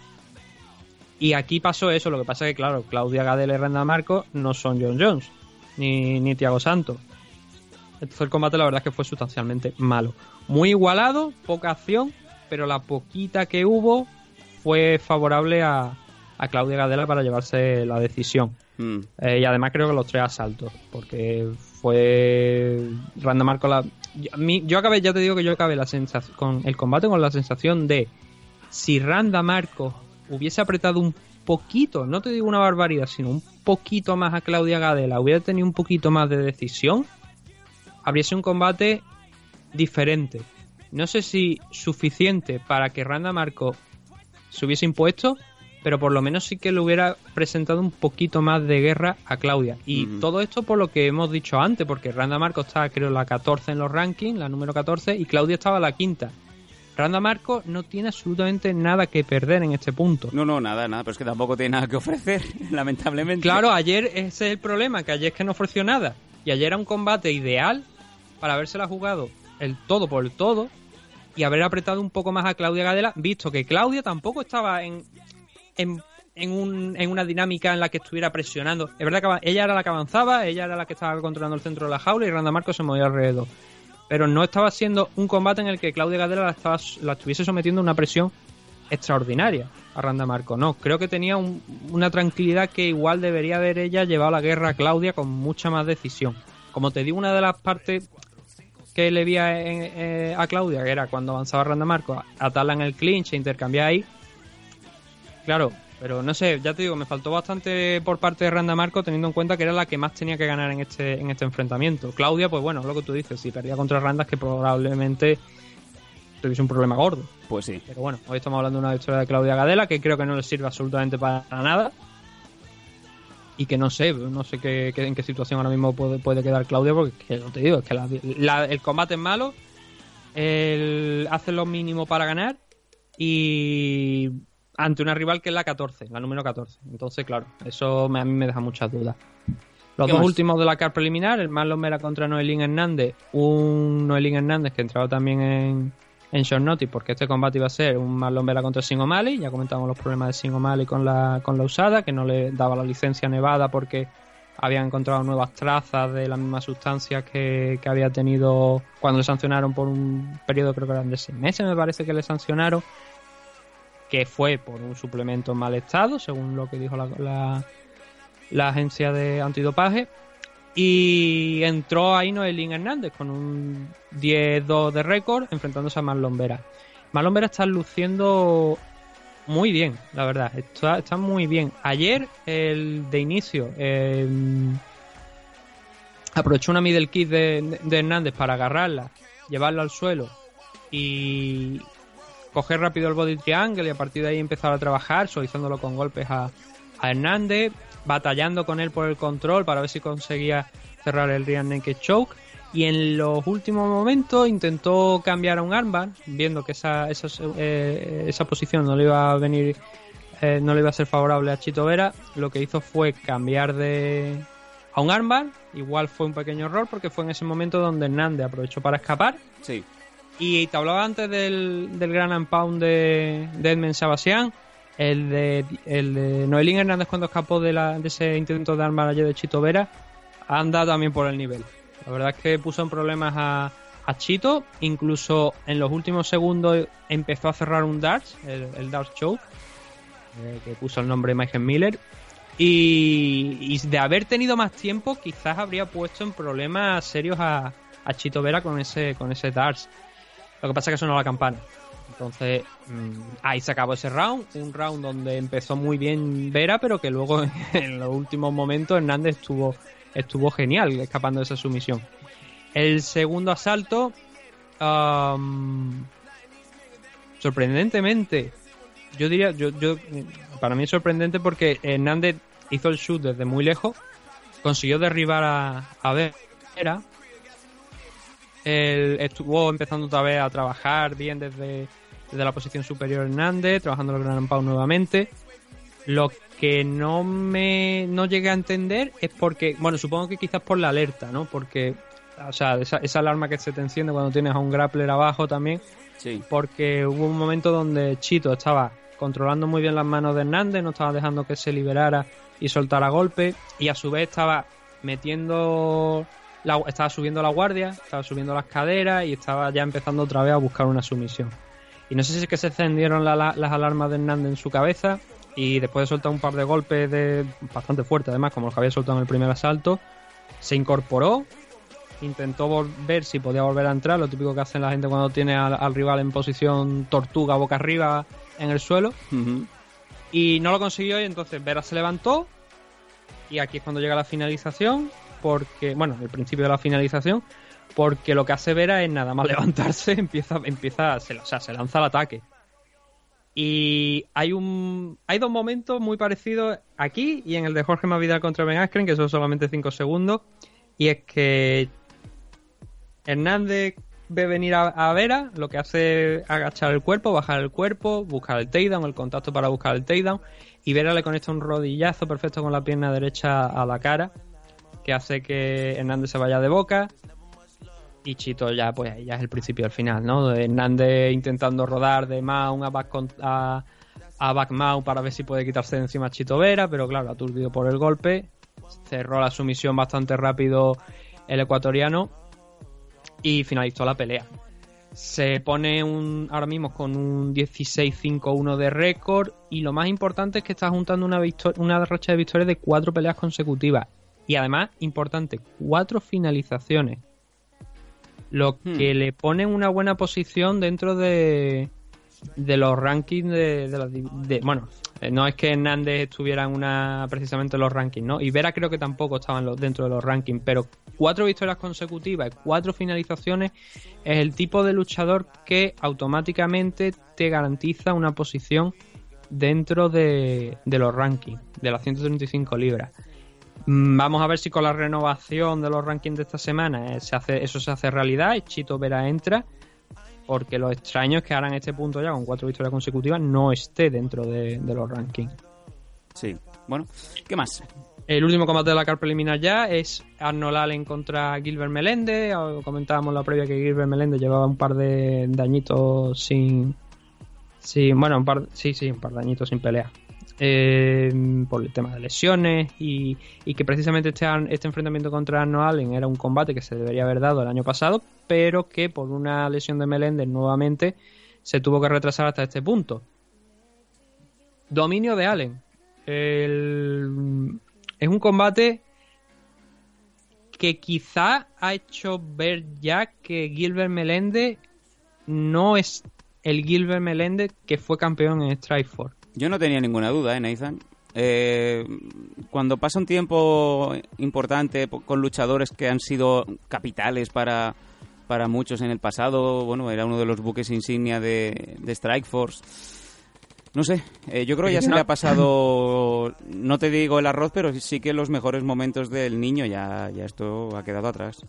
Ah, porque estamos, estamos hablando que precisamente este chico, Gilbert Meléndez, bueno, el chico tiene 37 años, Gilbert Meléndez ha vencido a Jorge Masvidal cuando estaba en Strikeforce, en, la, categoría Lightweight. O sea, Meléndez es una de las auténticas leyendas de la historia reciente del mundo de las MMA. Ha vencido a lo mejor en su categoría de peso. Bueno, todo lo mejor que podía encontrar en, en Strikeforce, obviamente. Pero desde luego, si alguien intenta infravalorar a nombres como Shinya Aoki, Josh Thompson o el propio Jorge Masvidal, es que está trasnochado totalmente. Y que, le, claro, y que le son- tocó, le tocó la boca a Michael Miller en el brawl aquel en, que vio todo, que to- vio todo Estados Unidos en directo. Sí, pero esos combates son de hace siete años. Mm. Más de 7 años. Incluso algunos de ellos de los que te hablo, por ejemplo, el de Shinji tiene ya 9 años. Eh, desde ese entonces, el problema que yo creo que principalmente ha tenido aquí Gilbert Meléndez es que ha ido acumulando muchísimas lesiones. Muchísimas lesiones. Y eso al final pesa. Y si además pasa como cuando tuvo una también, un parón obligado por la usada, por fallar un positivo, pues ya ni te digo. Y desde ese entonces, de la, última victoria que tuvo Diego Sánchez, eh, perdón, Gilbert Meléndez, fue con Diego Sánchez, hace seis años. Desde entonces los últimos cinco combates han sido derrotas. Anthony Petty, Eddie Álvarez, Son Barbosa y Jeremy Stephen. Dos campeones y dos contenders. Esta, este enfrentamiento contra Arnold Allen era lo que te dije en la previa. Era quizás la prueba de fuego para Arnold Allen para tener un gran nombre dentro de su registro, de su récord. Y la última prueba quizá para Gilbert Meléndez antes de considerar parar. Y creo que es el momento de que Gilbert Meléndez pare. Porque ya cuando un chico de 25 años te pega el repaso que te pegó ayer, que no, a ver, no fue algo tampoco desorbitado, ¿sabes? Que, que tú lo vieras y... ¡Oh! pero claro, en la batalla de striking, que fue lo que, lo que, lo que realizaron ayer, todo, y digo, todos los intercambios, salía vencedor Allen de ellos. Y con bastante claridad. No es que, como te digo, llegara en ningún momento a, a noquear a, a Gilbert Meléndez o que a Gilbert le temblara las piernas, pero la cadencia de golpeo de, de Arnold Allen, el movimiento que, que estaba realizando, porque el problema que especialmente creo que tuvo ayer Gilbert Meléndez que era demasiado recto. O sea, no tenía movimiento. Era mucho más plano de lo que estaba haciendo Arnold Allen. Entonces, claro, Allen lo, lo leyó bastante bien. Y más viniendo del mismo gimnasio pues, de- del Tristar, ¿no? De Fira Sahab y compañía. Entonces, lo leyó muy bien y Gilbert Meléndez ya simplemente no tenía el movimiento suficiente como para estar provocando por lo menos una duda. Si a ti te van, si te impactan después de haber hecho, como te digo, después de haber tenido un gran combate y te empiezan a conectar golpes y golpes y golpes, pero tú por lo menos has tenido, o sea, has estado al tope de tus habilidades, has tenido un buen movimiento dentro de la jaula, has estado esquivando, moviendo la cabeza de lado a lado, moviendo el cuerpo, moviendo los pies. Puedes decir, coño, pues otro ha sido mejor. Pero es que ayer Allen fue mejor sin esa. sin, sin ver un Gilbert Meléndez que dijera, que dijéramos, o por lo menos de mi opinión. Le hemos visto un buen combate. No, el combate de Meléndez ayer en la parte física de movimiento y de esquivar golpes y de mantenerse activo para que no eh, estuviera siempre en el mismo punto, ayer no se vio. Y eso creo que fue el fuerte de, Allen, que en él sí se vio. Él estaba mucho más activo, estaba moviéndose y Gilbert simplemente pues estaba viendo viéndolas venir, viendo cómo, cómo se le acercaba y en ese momento em- empezó a intentar intercambiar, pero el volumen de, de golpes de Allen fue, fue mayor y ya te digo que fue simplemente un, una batalla en la que se impuso por simplemente por la, el número de volumen de golpes que estuvo realizando sobre Meléndez. Venga, Creo que vámonos, Sí. eh, si te parece, ya al main. que Sí, la, última, la última vez Sí, que lo llevamos con la. Que es lo que te digo, creo que Meléndez debe pararse, pero simple- simplemente porque ya no tiene lo suficiente como para estar dentro de la jaula, pero no porque puedan noquearlo o vayan a finalizarlo también en el suelo o algo, sino porque me, ayer me dio la sensación como que ya no. que no, sus piernas ya no respondían de la misma manera que respondían antes. Y para un luchador, si no tiene movimiento en las piernas, es algo muy preocupante. Y creo que ayer Gilbert Meléndez demostró eso. Y a mí ya, después de haberlo visto durante tantos años en Strikeforce, de haberlo considerado sin ninguna duda uno de los mejores luchadores del planeta en la categoría Lightweight, verlo perder en la categoría Lightweight de UFC, que le obliguen a, la- a bajar a la categoría Featherweight, que siga teniendo actuaciones en el mismo nivel con 37 años, creo que llega el momento de centrarse en otras cosas que por suerte para el caso de, de Gilbert Meléndez lo tiene, porque él tiene un gimnasio, tiene un equipo y tiene una forma también de seguir viviendo en el mundo de las MMA, ¿no? Y por eso me gustaría que ya no volviera a subirse otra vez a la jaula o que al menos no lo hiciera dentro de UFC, que lo hicieran dentro de otra compañía, pues donde pueda tener- seguir teniendo esas peleas a lo mejor contra gente pues con menos experiencia, más clásico y que desde luego no sean gente que estén buscando arrancarte la cabeza Vámonos. para proclamarse campeón, ¿no? Dentro de unos años. ¡Vámonos! Sí, sí. Que, que poco te gusta sintetizar. Que luego pasa lo de siempre, que nos quedamos con tres minutos y tres minutos para el main. Y le damos 25 minutos a, a un hombre de 37 años. Joder, pero una leyenda, picha. Y leyenda, leyenda también era el Litri.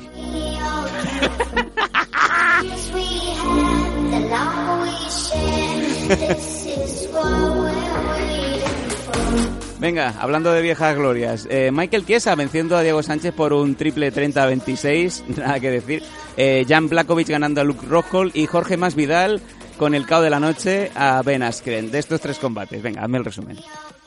A ver, Michael Chiesa, Diego Sánchez. Aquí hay una historia muy interesante, que es la de Diego Sánchez. Diego Sánchez ha dejado el gimnasio, el Greg Jackson, el gimnasio y ahora está entrenando con un tipo que se llama, ah, lo tenía por aquí, Joe Fabia, que es el fundador de la escuela, bueno, lo voy a decir en inglés, School of Self-Awareness. ¿Perdón? School of Self-Awareness. Es decir, la escuela de. eh, es que awareness no sé cómo traducirlo en el español. Nunca he sabido cómo traducirlo. Conciencia, conciencia, autoconciencia. eh, consciente de ti mismo. Sí, sí, autoconciencia. Puta. Otro saca Pues, cuartos. este tipo fue la única esquina No me jodas. tuvo Diego Sánchez anoche. Me estás diciendo... También hacía de traductor porque conozco un par, ¿eh? Es que, es que ahí es donde está la puta historia. No me- voy a quitar la Eh, música. Yo lo estaba viendo y el otro día Mira. pusieron y pone. Este, este es el tipo. He quitado la música. He quitado la música. Eh, ¿Podríamos, por favor, juntar algún día el traductor de Joel Álvarez con este jambo que me acabas de decir ahora? Me encantaría. Ahí lo dejo. Ahí lo dejo. Se llama Joe Fabia, pero creo que incluso se- es Joshua Fabia. No sé si, si me parece. Creo que no es americano, creo que es extranjero. Me parece, pero no sé, no puedo asegurarlo. Pero es un personaje, o sea, es un personaje en toda regla. Este tipo era el que estaba en la puñetera esquina de Diego Sánchez. No había nadie más. Madre de Dios. Y quiero. Es un artículo que publicaron en. En MMA Yankee. Que yo creo que la- aquí hay cosas que, que quedan muy claras y que es muy interesante de leerla. Dice. Dice yo, Fabia. Lo que he hecho ha sido revivir la sabiduría antigua con la tecnología moderna. Dice, es muy único, es muy diferente. Yo tengo mi propio mensaje, no es como nada de lo que hay ahí fuera. Claro, y del triple 30-26 no hablamos, ¿no? ¿Verdad? Madre El tipo, el tipo dice, sigue y dice que eh, tiene, pues, tiene experiencia contrastada en artes marciales y en deporte de contacto para ayudar a Diego a llegar al próximo nivel. O sea, Sí, creo ¿qué? que Diego Sánchez tiene 37 años también, me parece. ¿Inmolarse dentro de una jaula? No, la respuesta es I'm teaching, o sea, le he enseñado cómo controlarse a sí mismo y cómo ser consciente de él mismo. Madre mía. O sea, la, la expresión es, mira, te lo voy a leer en inglés porque es que es, que es espectacular. Dice, Atentos. How to become aware of himself by becoming eh, aware of everything around him. O sea, cómo ser consciente de sí mismo siendo consciente de todo lo que le rodea. madre de Dios. Seguro que mm, usan ayahuasca, ¿no? Para empezar. Y se Eh, pone y se cosa, ponen a nivel a nivel místico. y se ponen a Bjork al revés. O sea, canciones de Bjork al revés. Sí, o sea, y, y ha sido él el que lo ha preparado este camp. Desde ayudarle con, con la guantilla, o sea, entrenar con la, con la mm, los pads, la- las mitts, que se llaman, la, Los sí, pads. lo que de hecho. Ha entrenado a Gremlin con él, ha estado cocinándole, ha estado haciendo el trabajo corporal que, que era necesario. Ha Madre estado, según palabras del propio Joe Fabi, haciendo el trabajo de nueve personas con Diego Sánchez. Joder, pero que es un filipino. Pero no, no, no, me parece que es latinoamericano. Pero no, no te lo puedo asegurar. Y el caso es que el tipo ha sido la única esquina que ha tenido Diego Sánchez. Solamente él. Él ha entrenado Bueno, a ha Diego sido- Sánchez para este este Ha enfrentamiento. sido un placer haber conocido a Diego Sánchez. No que puedo decir que más. entren, de verdad, que le echen un vistazo a la página, No, que no, que tiene entre, su que entre, página. que entre la, que entre la policía, por favor, en, en el camp donde estén. School que entren ahí. Y el tipo, por ejemplo, en media solamente tiene dos cosas. En, la- en el apartado de media, yo Fabio tiene dos cosas. Uno, el artículo de MMA Yankee que te estoy diciendo. Y otro, un vídeo de Diego Sánchez en UFC 239. Me río yo de, de la entrevista que tenemos esta semana en Los Danco al primer Parguela que va, bueno, que ha creado un club de fútbol de la Tierra Plana. Sí, bueno, que le ha cambiado el nombre, porque el Sí, sí, club eran- era eh, el tío es presidente de jugador y digo, me cambio el nombre. Bueno, pues eh, que lo sepáis, que esta semana le vamos a dar cera a este, a este jambo. Eh, entonces, lo de Joshua Fabia ya te digo que es increíble, está a la altura.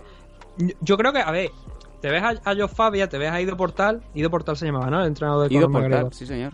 E Ido Portal es un maestro, ¿sabes? Al Sí, lado de comparado Josh con Fabia. este, sí, claro. Y, y el caso es que, ya te digo, estuvo ejerciendo yo Fabia de única esquina de Diego Sánchez y lo comentaba anoche con, con algunos de los oyentes que, a ver, Diego Sánchez ya con su edad, yo creo que la mejor esquina que puede tener es su propia, es su propia experiencia. Porque es, un- una persona con cerca de 50 combates. Si, me parece que no sé si lo ha pasado ya, creo que creo que no, pero no, todavía no, ha- llegado a los 50 combates. Pero que está ahí desde la primera edición de Ultimate Fighter. Y ya en ese entonces llevaba bastantes combates. Este tipo ya sabe lo que hay en, en las aulas y sabe cómo competir. Y pocos consejos le pueden dar desde la esquina, creo yo, desde mi punto de vista, que puedan corregir lo que puede hacer Diego Sánchez dentro de las aulas. Entonces, que esté este tipo ahí, pues, bueno, tampoco eh, me parece relevante, ¿no? Desde luego no le va a dar consejos muy técnicos, no le va a ayudar. No, No, a lo mejor le podría hacer el mismo enseña que hago yo, ¿sabes? Básicamente. No, a enriquecer uranio en casa, no sé. Coño, que no es iraní, cojones. Bueno, no tienes que ser Entonces- iraní para enriquecer uranio. Eh, Bueno, vamos, bueno, vamos para la iraní que nos, que nos centramos ruso. en esto. Le estamos dando demasiado, demasiada bola. Michael Chiesa, fácil. Sí. O sea, un paseo marcial. Pero era una, historia, era una historia interesante de contar. Y sí, sí, te escuchas un paseo, un paseo totalmente de, de, de Michael Chiesa. Es los tres asaltos, la verdad es que un dominio completo de Michael Chiesa. Es un 30-26, 30-25 de libro. eh, porque es que ayer, pero a ver, hablamos de dominio y lo, insistía mucho Joe Rogan a lo largo de, de la, retransmisión. No era una actuación dominante por completo de, de de verse una intensidad, de intentar buscar la sumisión de manera forzosa, de soltar golpes que no quedaran a Diego Sánchez. Pero era una tranquilidad de Michael Chiesa como sentirse muy muy superior y saber que lo tenía absolutamente todo controlado y que en ningún momento la victoria se le iba a escapar, pasara lo que pasara. Mm, obviamente siempre te puede quedar un- una mano, ¿no? Que no te esperes y que te noquee, pero realmente Michael Chiesa ayer estuvo, como dijo Joe Rogan, yo creo que es la mejor palabra, flow, o sea, estaba fluyendo con totalmente tranquilidad, con total tranquilidad entre, entre la- las diferentes mm, posiciones cuando estaba avanzando en el suelo. Eh, los golpes no llevaban especialmente peligro, pero él sabía que aunque no llevara peligro, tenía controlada la pelea.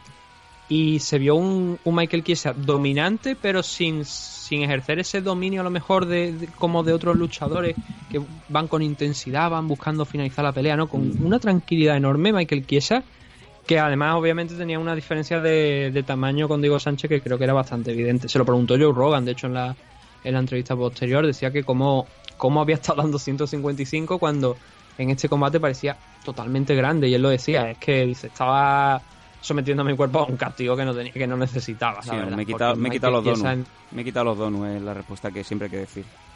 Sí, porque me ha quitado los donuts. Porque la verdad es que Michael Chiesa en 170 libras está demostrando que, que tiene muchísimo más nivel de que tenía en 155. Pero no por una cuestión, porque el- yo creo que el, el dominio está ahí.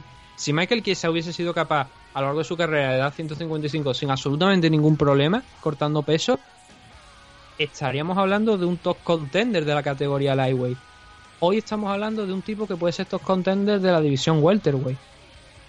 Y la, el nivel siempre ha estado ahí. El problema es que no te encuentras con la misma energía después de un corte de peso tan grande como estaba haciendo Michael Chiesa en 155 a como lo tiene ahora en 170. Venga, vámonos al siguiente combate. déjame que diga que Sí, hay rápido. un punto quizá donde vi a Michael Chiesa tras el primer asalto respirar bastante profundo.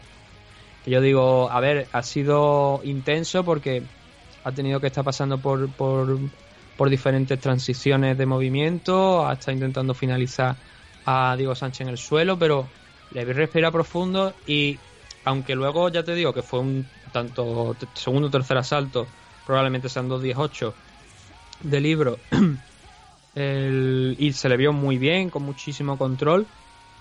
Esa, ese primer asalto donde yo te digo que lo vi respirar bastante profundo, yo digo, cuidado, cuidado porque está actuando muy bien, está siendo muy dominante, se, ha- impuesto a Diego Sánchez de, eh, de una manera espectacular, pero también es verdad que esas dos peleas que ha tenido en la categoría welterweight han sido con luchadores de lo que entramos en, el nivel de históricos ya, que no están en su prime, en su mejor momento, como Carlos Condi y Diego Sánchez.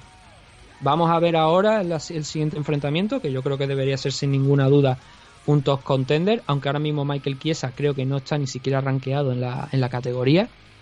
Pero vamos a ver ya contra un rival de más, de más nivel, o sea, de más nivel, que esté en Según- su mejor momento de forma. Según tengo por aquí, está rankeado el noveno, Welter.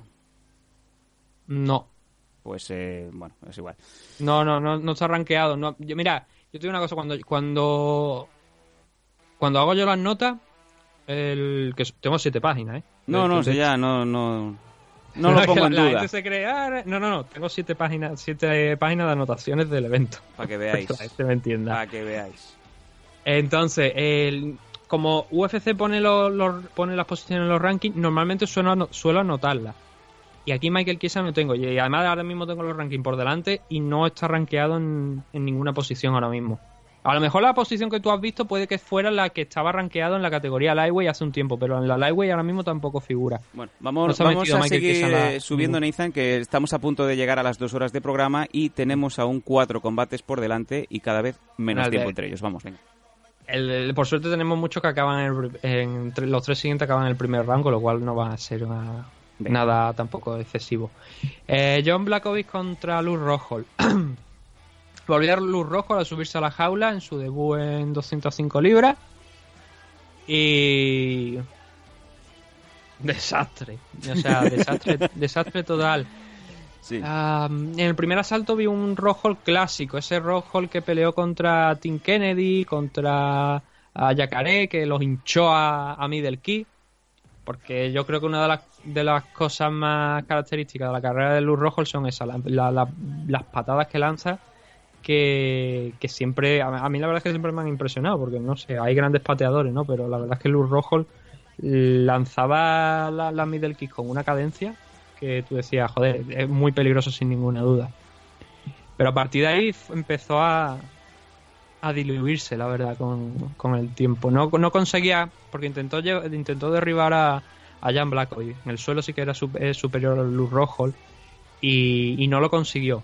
Y no solamente eso, Jan Blackovic se estuvo defendiendo muy bien y esto, esto la verdad que es para coger la película y lo que fue el combate y parándolo por momentos ir mirando cómo se defiende Jan Blackovic. Y sobre todo la finalización creo que es muy muy muy de, de analizarlas con un, con un vídeo completamente.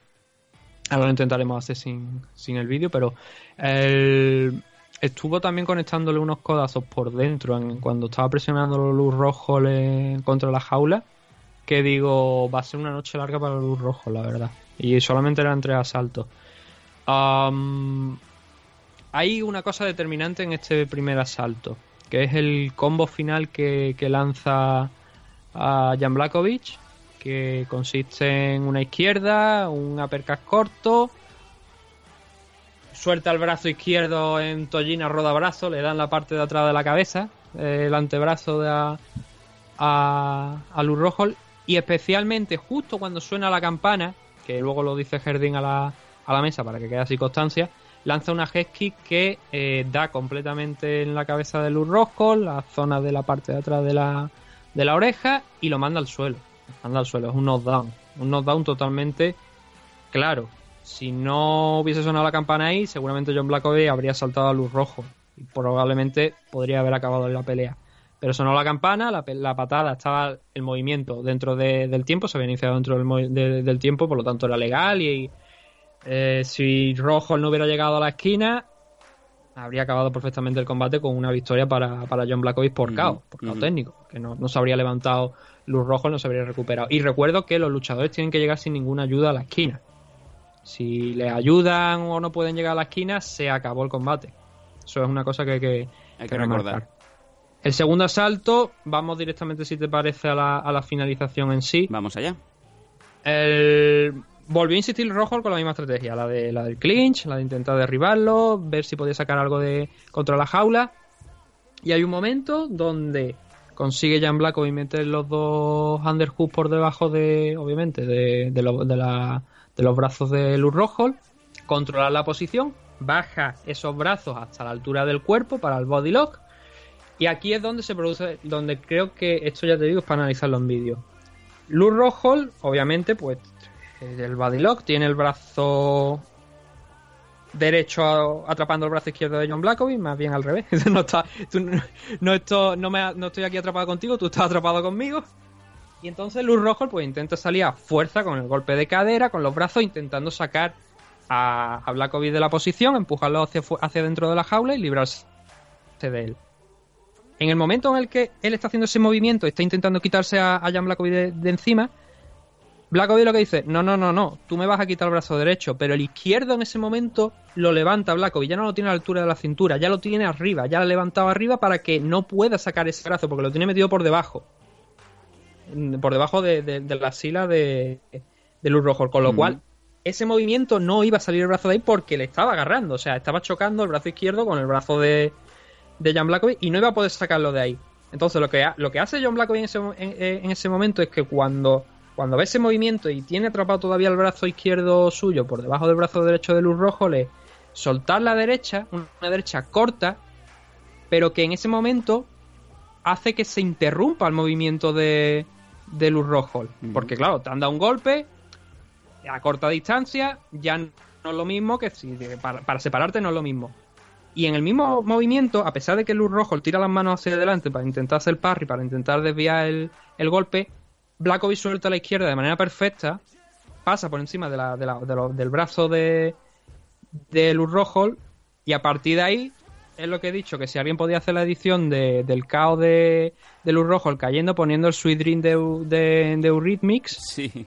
en, en- como, como sintonía de fondo, porque es tal cual. O sea, la derecha le corta el movimiento a Luz Rojo, hace que, pues, es que no sé cómo no sé cómo explicar, porque cortar el movimiento no, es que que desvía como de, desvía la atención, o sea, mm, provoca que Luz Rojo ya no está en ese momento porque claro, le han tocado la carita, Hace ya no sabe qué está pasando bien. Sí, lo que se en entiende momento, como un taunt. En el mismo movimiento está soltando a la izquierda a John Blackovic para, para noquearlo. Y es un movimiento que ya digo, o sea, es para. Si esto fuera un programa de, de vídeo, estuviéramos en YouTube, en Dailymotion, alguna de estas de estos, estaríamos poniendo el vídeo de fondo.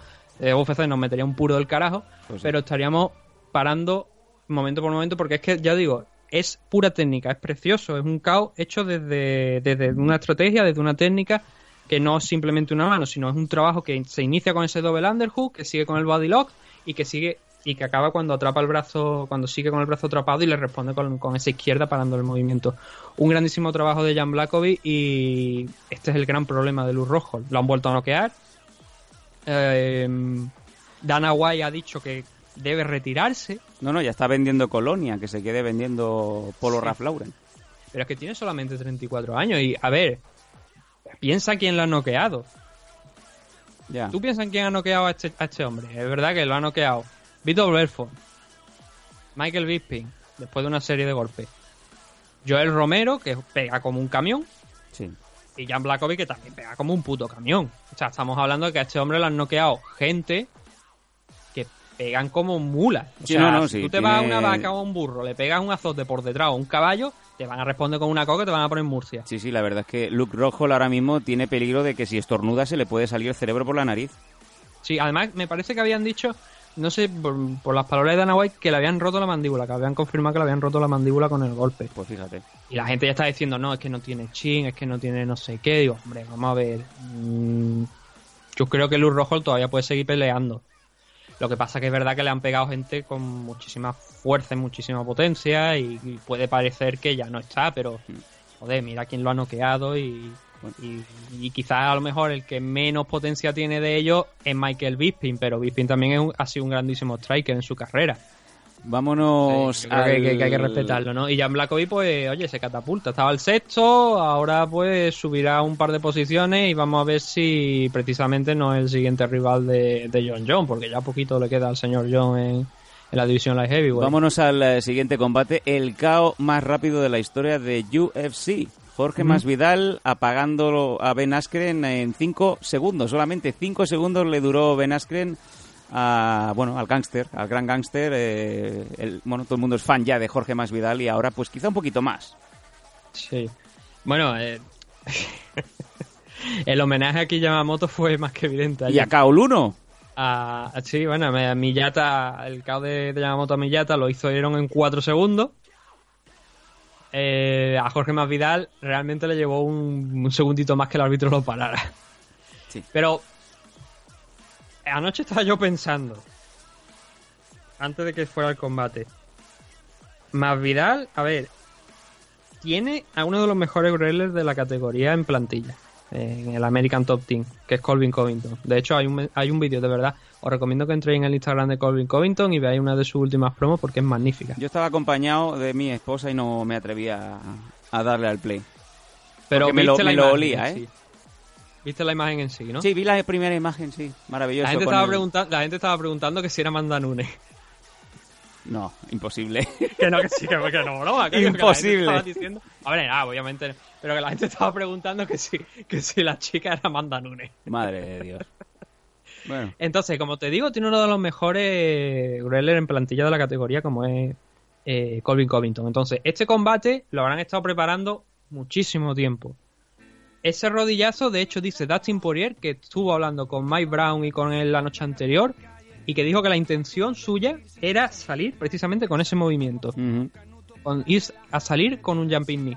Claro, yo pensaba que digo yo, vamos a ver, tiene los mejores, tiene un, tiene a Colby Covington, este combate sin ninguna duda lo habrán preparado a conciencia y estamos hablando de que seguramente si sabe, sabe porque el problema con Askren es que sabes lo que te espera.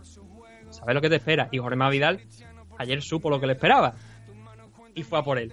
Fue a contrarrestar eso. ¿Cómo contrarrestas tú a un Gressler? Pues cuando vas a la cabecita le pegas un rodillazo. Y Claro, funciona. lo que yo no imaginaba es que Jorge Masvidal se iba a atrever a salir directamente corriendo desde la esquina a pegarle un rodillazo a Ben Askren. Eso es lo que yo no contaba. Yo contaba con que iba a soltar seguramente un rodillazo y iba a estar dentro. Cuando entraran a los takedown, castigarle con, con una rodilla. Pero salir de la manera en la que salió Jorge Masvidal, entraba en su cabeza y en la de Mike Brown y en la de tres más si acaso que lo conocen. Y en la de Ben Askren entró también, en esa cabeza. Sí, bueno, pues sí entró. Lo dejó seco, o sea, fue el rodillazo, lo dejó seco. Y aquí es donde viene el problema con Ben Askren. Creo que lo de ayer también es de formación profesional, que se suele decir. Sí. Tú ves a un tío que te viene de frente, que viene corriendo. Tú eres uno de los mejores grellers de- del planeta en 170 libras. Has estado años haciendo el mismo game plan. Eres muy bueno en lo tuyo, sin ninguna duda. ¿Qué pasa? Bajas la cabeza, bajas las manitas y buscas el contacto para intentar derribar a Jorge Masvidal. Pero de- no se encontró la pierna de Jorge Masvidal. Lo que se encontró es que Jorge Masvidal saltó, imposibilitando ese contacto, y le respondió soltando esa rodilla al aire. Sí, sí. Y cayó seco, luego eh, cayó totalmente seco. Luego le dio los dos golpes adicionales para completar lo que es el three piece, ¿no? Mucho se ha hablado eso- de esos golpes adicionales, ¿eh? En la rueda de prensa alegando de que eran totalmente necesarios esos golpes cuando ya pues eh, se había quedado el muñeco en el suelo. Hombre, tú siempre tienes que hacer lo, lo posible, ¿no? Por finalizar la pelea. Claro, tú ves que Ben Askren se ha quedado a muñeco en el suelo y lo que pasa es que el árbitro al final es el que tiene la responsabilidad de frenar la pelea. Y Jason Erzo, el pobre, es que claro, yo creo que tampoco esperaba esa, esa manera de salir de Jorge Masvidal y que se produjera el caos ahí. Entonces estaba a una distancia en la que tuvo que ir corriendo y seguramente el caos, el golpe en sí, cuando tú ves caer a Ben Askren pueden ser dos segundos, tres segundos como mucho, que sería a lo mejor el tiempo real del caos. Pero ah, como el tiempo se para en el momento en el que Herzog llega hasta Ben Askren y empuja a Masvidal para que se pare el combate, estamos hablando hoy de 5 segundos y no de a lo mejor los 2 3 segundos que eh, sería la cifra justa de lo que- en la que se produce el caos. De todas formas, ¿son esos golpes adicionales necesarios? No, no son necesarios. Bueno, ¿Es obligación suya el, el evitar esos golpes? Eh, Efectivamente y no, porque realmente la, la- la obligación al final es del árbitro. Es el que debe velar por la seguridad del luchador que ha caído noqueado. Entonces tú no sabes si Ben Askren por lo que sea se va a levantar. Mira, con, por ejemplo, contra Robbie Lawler, ¿no? el golpetazo que le pegó, La- que, que- que la pregunta, Askren es- y se incorporó para ganar el combate. ¿Le damos el title shot ya a Masvidal en la welter o no? Es, yo creo que sí, yo creo que depende, a ver, depende de muchas cosas. Colin Covington se va a enfrentar contra Robbie Lawler el mes que viene, creo que. Obvi- obviamente yo creo que un Jorge Masvidal contra Colin Covington no vamos a ver, no sería normal que son amigos, son del mismo gimnasio, no creo que se vaya a dar ese combate. Kamaru Usman se está recuperando, Tyron Bully está sentado, esperando, y al final que tiene la llave de, qué va a pasar con la división welter, welterweight es Kamaru Porque mm, Ben Askren, ya te digo, Ben Askren ahora mismo está descartado. Eh, Colin Covington se enfrenta contra Robbie Lawler dentro de un mes. Jorge Mavidal está absolutamente fresco. Es que no, o sea, hacer un camp para esto, ¿sabes? Como por decírtelo de alguna bueno, manera. está, está fresco. Puede pelear la semana Claro, que viene si quiere. Todo depende de, todo depende de Kamaru Usman, de si Kamaru Usman mañana se levanta y dice, coño, ya no me duele la hernia, y se que mete en el cam y quiere enfrentarse el día de mañana o en poca fecha a Jorge Mavidal, perfecto. Me recuerda mucho, hay un meme, no es para todo el público, pero un meme de, de Kevin Nash en una silla con, con la pierna estirada, como si tuviera la pierna escayolada y de repente se levanta, se quita la manta y la pierna era de mentira, estaba listo para, para luchar, ¿no? Pues sería un poco la escena. Sí, bueno, no, yo, a ver, yo creo que está que la lesión de Usman sí que es real y se está recuperando poco a poco, pero ya había gente como el propio Kobe Covington que está diciendo, bueno, vamos a ver hasta cuándo vamos a estar esperando el regreso de de Kamaru Usman, Mm. sobre todo porque a él, pues bueno, él sigue teniendo el título, bueno, ya no lo, él, él lo sigue teniendo. Es el El cinturón antiguo para, para que la gorra de. Maga, la gorra de Great America, Make America Great Again, eso no se lo quita a nadie. Pero el, obviamente el enfrentamiento contra Robbie Lawler debe ganarlo para, para optar al título. No sé si Robbie Lawler ganando ese, esa pelea saltaría en posiciones para enfrentarse a, a, a Kamaruma. La verdad es que es una, es una situación extraña, ¿no? Porque tú piensas que Lawler viene de, de perder contra, contra Askren y... ¿Y qué más? Y, y este Masvidal viene de vencer a Askren y Colby Covington viene de vencer a todo el mundo. Entonces, ¿cómo lo ponemos? ¿Cómo lo hacemos? Complicado, porque Lawler desde luego no va a enfrentar a, a, a si, si gana. No, debe- no sería lo normal. Venga, vámonos. De eso. Entonces, vamos a seguir lo, subiendo, normal- lo, lo lógico, lo lógico ahora mismo es que tenemos esas dos variables que son Masvidal, eh, Tyron Bully y Colin Covington si es capaz de vencer a, a Lawler. Una de esas tres piezas es la que debería enfrentarse a, a pero como te he dicho antes, Kamaru Usman tiene la, la llave de primeramente a quién se va a enfrentar, porque sabemos que los campeones, pues a veces, aunque tú le pongas un rival por delante, dicen, no, este no, este otro. Y segundo, la fecha. Dice Colvin Covington, y con esto ya acabo, que si para noviembre Kamaru Usman no está recuperado, UFC debería pensarse el crear un cinturón interino otra vez para em, suplir la ausencia de, Usman. Bueno, pues eh, queda Bueno, dicho. pues, el silencio lo dice todo, no queremos más cinturón interino, Queda, efectivamente. que- que- queda dicho. Vámonos al coming event, eh, combate entre la leona Amanda Nunes y Holly Holm, un combate que, bueno, pues que ya las casas de apuestas daban más que favorita a la brasileña y no defraudó, ¿verdad, Nathan? No, la verdad es que es que no. Holly Holm, si algo tiene es que él piensa mucho, o sea, analiza muy bien lo que es el combate. De hecho, sus mejores enfrentamientos, la mayoría han acabado en decisión y, y es una, una luchadora con, con una inteligencia a la hora de, de pelear bastante alta. Ayer, pues no se le vio mucho porque el combate duró un asalto. La verdad es que lo que más se veía, se veía era Amanda Nunes, pero ayer era un combate para que Holly precisamente sacara a relucir esa inteligencia, ese trabajo de ir poco a poco, de picar piedra cuando le interesaba a ella más que cuando le interesaba a Nunes, y por supuesto evitar las embestidas de Amanda. Si era capaz de hacer eso, sus opciones aumentaban. ¿Qué es lo que pasa? Que la finalización es que me da la sensación de que se queda completamente vendida y completamente frita. Ya había avisado anteriormente eh, Nunes con esa Hesky a la derecha. Además, ten en cuenta una cosa, estábamos hablando de eh, Southpaw, estábamos hablando de una zurda. Con lo cual la, la patada derecha, o sea, la pierna derecha de Nun es la contraria de la pierna de. O sea, la, la misma de, de la pierna de poder, esta queda enfrente de la de, de la de Holly, ¿no? Entonces, esas mm, patadas medias, esas patadas altas, van a llegar y vamos a ver cómo las reciben, ¿no?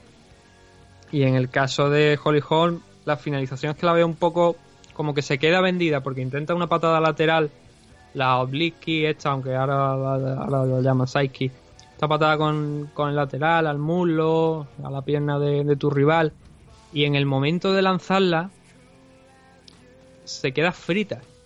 Se queda frita totalmente porque hace como que la va a lanzar, pero la lanza en dos tiempos. La mm, mete la pierna, no llega a impactar con Amanda Nunes, entonces lo que hace es extenderla un poquito más, bajando la, bajándose hacia hacia su izquierda, hacia su, su mano eh, dominante. Y claro, en ese momento donde Amanda Nunes conecta la, la zurda, conecta la, la- perdón, la, conecta la derecha, la, pierna derecha con esa hesky y la tumba. Y de alguna manera, si, si volvéis a ver la cinta, yo creo que es que se queda vendida ahí Holly Holm en ese movimiento. Y estaba peleando bien hasta ese momento. Bueno, bien, correctamente. No estaba, estaba haciendo dentro, lo, o sea, estaba lo que se esperaba hiciera, haciendo dentro del game plan suyo, que era pues pelear en una distancia donde se sintiera segura, frenar los avances de Amanda Nunes cuando empieza en modo torete y a partir de ahí pues ver si podía hacer algo. Estaba haciendo un trabajo ese con esa psyche que, que estaba diciendo, pero claro, en ese momento se queda vendida y, y Nunes lo lee muy bien para conectar esa, esa patada alta y noquearla como la propia Holly pues noqueó en su momento a Ronda Rousey. Holly Holm, sí, hablábamos antes de Gilbert Melendez, es que yo creo que a Holly ahora mismo no le queda nada más. Es que ¿cuántos title shots ha tenido? Creo que han sido tres, me parece, ¿no? Eh, He perdido la cuenta. Ya empieza a Son- ser Uriah Faber, la verdad. Cyborg, Nunes, el featherweight también que tuvo con Jermaine Randamier cuando estuvo cuando se abrió estuvo vacante. Son tres title shots que ha tenido en los últimos dos años y los ha perdido todos. Entonces yo creo que Holly Holm se queda en una posición complicada. Vamos a ver, son 37 años, algún combate más a lo mejor podría tener, pero desde luego ya alejada de lo que es la parte de, de la zona alta, de, con aspiraciones sobre todo a un title shot. Yo creo que eso ya debería quedar descartado para Holly Holm en, eh, UFC. Y por parte de, de Amanda Nunes hay que remarcar una cosa, que ha vencido, yo creo que han sido todas las campeonas que ha tenido eh, UFC en Sí, la sí. categoría Bantamweight. Creo que han sido Ronda Rousey, Misha Tate, o sea, no, Ronda Rousey, Holly Holm y Misha Tate. Y, de re- y aparte de ya de recibo, pues eh, Chris Cyborg también. O sea, que se ha cargado Y todo. Chris Cyborg, claro, en la Featherweight. Pero ha vencido, ha vencido todas las campeonas que ha tenido UFC en la categoría Bantamweight y luego además a Cyborg, que posiblemente, bueno, posiblemente ahora mismo es de las mejores de sigue siendo de las mejores del planeta, de las mejores de la historia y que hasta el momento en el que Amanda Nunes la noquea no pues parecía invencible, no indestructible. Son nueve combates consecutivos ganando desde que perdió contra Gano. Desde luego está a un altísimo nivel. Yo sigo diciendo que tiene que hacer bastante más todavía para ser considerada la mejor de la historia. Ahora mismo sí que es la mejor del mundo, sin ninguna duda. Pero tiene que seguir creciendo. Y estamos hablando de una luchadora de cuatro- que tiene ya en su, albe- en su haber cuatro derrotas. Las mejores de la historia mm, no tienen tantas derrotas, ¿sabes? En, su haber, pero algunas de ellas han llegado también en UFC, por eso es lo que te quiero Mm, decir. sí, Sigue sí. creciendo, es sin duda ahora mismo la mejor luchadora de, de la historia. Ha vencido todas esas campeonas de la categoría Bantamweight, ha vencido también a, a Chris Cyborg. Lo más que evidente que me gustaría a mí es una revancha contra Chris Cyborg. Dana White no sé por qué se empeña en decir que Chris está huyendo de Amanda Nunes, que está rehuyendo esa, ese rematch, cuando ves a Cyborg que es todo lo contrario, que sigue pidiéndolo. Y que además ese combate es que creo que Cyborg no supo leerlo, más que sin ninguna duda. Amanda Nunes tiene una potencia de enorme, pero creo que Cyborg no supo leerlo, infravaloró a Amanda. Y que la película ahora sería diferente. A lo mejor tendría el mismo resultado, pero desde luego el transcurso, desde el inicio hasta el final, no sería el mismo, creo yo, que el del primer enfrentamiento entre Cyborg y Amanda Nunes. Y me gustaría ver el rematch. Vamos a ver si UFC lo da. Que dentro de pocas fechas también tenemos una- un combate de Cyborg en la categoría Featherweight. contra Felicia Spencer o Felicia Spencer creo que se llama. Y a partir de ahí, si consigue por esa victoria, veremos qué planes hay. Pero yo creo que si consigue eso, es que no hay más. Es que ahora mismo no hay más. Cyborg, o sea, la división Featherweight es Amanda Nunes. Amanda Nunes y Chris Cyborg. Megan Anderson, quizá a lo mejor la podríamos meter ahí en algún punto. No. Holly Holm, no, No, no, hay división Featherweight. Ahora mismo es Amanda Nunes y Chris Cyborg. Entonces, si no hay división Featherweight y las dos retadoras principales, o sea, la retadora principal eh, está pidiendo un combate, no me vendas que no quiere enfrentarse a Amanda Nunes y que está huyendo, porque es que lo está diciendo todos los puñeteros días en redes sociales. Dana White, dame el combate. Around some people living their life in bottles. Granddaddy had the golden flash, backstroke every day in Chicago. Some people like the way it feels. Some people want to kill their sorrow. Some people want to fit in with the popular. That was my problem. I was in the dark. Nos queda un combate en la light heavyweight. El campeón John Jones defendiendo trono, defendiendo cetro ante, ante Thiago Santos. Pero ojo, split decision 48-47, 47-48 y 48-47. ¿Tan, jus- ¿Tan justo lo viste, Nathan? Sí. Creo que, a ver, creo que la victoria de John Jones. La victoria es de Jones. Pero fue un combate donde hay un, un hecho que creo que lo marca. Lo marca mucho y que habría sido una batalla totalmente diferente si Thiago Santos en el segundo asalto no hubiese tenido un problema con la pierna izquierda. Se lesionó en la rodilla y había varias repeticiones a cámara lenta a lo largo del combate donde se veía que esa rodilla no estaba bien que lo que era la, zona de la había un hueso que se estaba saliendo en determinadas ocasiones. Y eso obviamente a lo que es el movimiento el, a, a la hora de desplazarse le pesó mucho haciendo que perdiera incluso muchas veces el equilibrio a Thiago Santos. Aún así el tipo se- siguió lanzando Leski o sea que, que no se confunda nadie que no es que Thiago Santos estuviera peleando al ralentí que no no no, no. Thiago Santos pegaba unos zambombazos todavía con, la, con las piernas. Y de vez en cuando también con las manos que decían cuidado esto es un gato que tiene la espalda contra la pared y se está revolviendo ¿sabes? Sí, sí, sí. Y, y, y el enfrentamiento en sí, a ver, yo creo que ese hecho lo marca y desluce mucho lo que es el resultado final. Porque si Thiago no se hubiese lesionado ahí, no hubiese tenido esos problemas de desplazamiento, hasta ese momento estaba haciendo un gran combate. Solamente un round, un round, porque realmente la lesión es al principio del segundo. Pero el primer asalto, eh, Thiago Santos estuvo conectándose al low kick.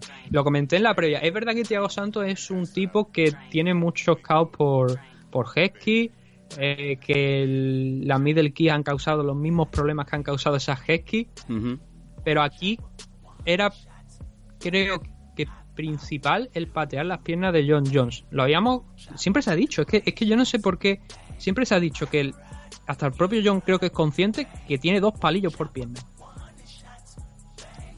Que si las patea, le corta el movimiento, no se siente cómodo, no, no, no, puede retirarse de, con esos reflejos tan, tan rápidos que tiene, su desplazamiento no va a ser igual, y lo vas a poner en complicación, pero vaya, pero, grande, una en una dificultad grande. ¿Qué pasa? Que Thiago Santos, ya lo, lo dije en la previa, que creía, pensaba que iba a tener que trabajar más la Loki que otra cosa. Y así lo hizo, salió a trabajar Loki, a, a castigar esas piernas de John John. De hecho, creo que la primera o la segunda Loki que, que pega abajo hacen que, que John pierda el equilibrio totalmente. O sea, se cae. Bueno, no, no se llega a caer porque recupera rápido la, la posición, pero la pierna vuela. La pierna y John John vuelan. Como si fuera un árbol cayendo. Y, y como te digo, el trabajo de Thiago Santos fue pa, pa, pa. Eh, patadas, patadas, patadas. John John también empezó, eh, estuvo también lanzando patadas. Fue un combate, como, o sea, fue un primer round, como te digo, donde a excepción de un par de explosiones de Thiago Santos, cuando John John cerraba tanto la distancia, fue un combate, fue un primer asalto donde fueron más, o sea, lo, principal para ganar el asalto por parte de Thiago fueron esas low key. Fue ese buen trabajo de, de low que si hubiera conectado una mano, sin ninguna duda, pues habría sido incluso más amplio. Y Jones eh, tenía todavía que soltar las manos. Tenía que soltar las manos porque estaba abusando de las patadas. Hay un momento donde, que yo creo que es una de las claves de este combate, y por- también por lo que te dije que eran mejor las low kick que las middle. Porque yo me, dio la sensación a lo largo de todo el combate que estaba esperando esas middle kick, porque había visto obviamente las cintas de, de Santos y estaba esperando pues que se produjeran esas, esas middle. De hecho, creo que una de las primeras que lanza, John Jones la coge. La coge y aprovecha para cerrar la distancia, intenta derribar a Tiago Santos, lo que pasa no lo consigue y tiene que romper incluso Jones el, clinch mientras Tiago se va con un spinning elbow, uno de los de los mar- de la marca de eh, de John John, de las trademarks de John que son esos spinning elbow. El segundo asalto es donde se produce esa lesión, donde hay un momento donde pierde el equilibrio Santos por esa pierna izquierda, esa rodilla izquierda que no, no está en su sitio.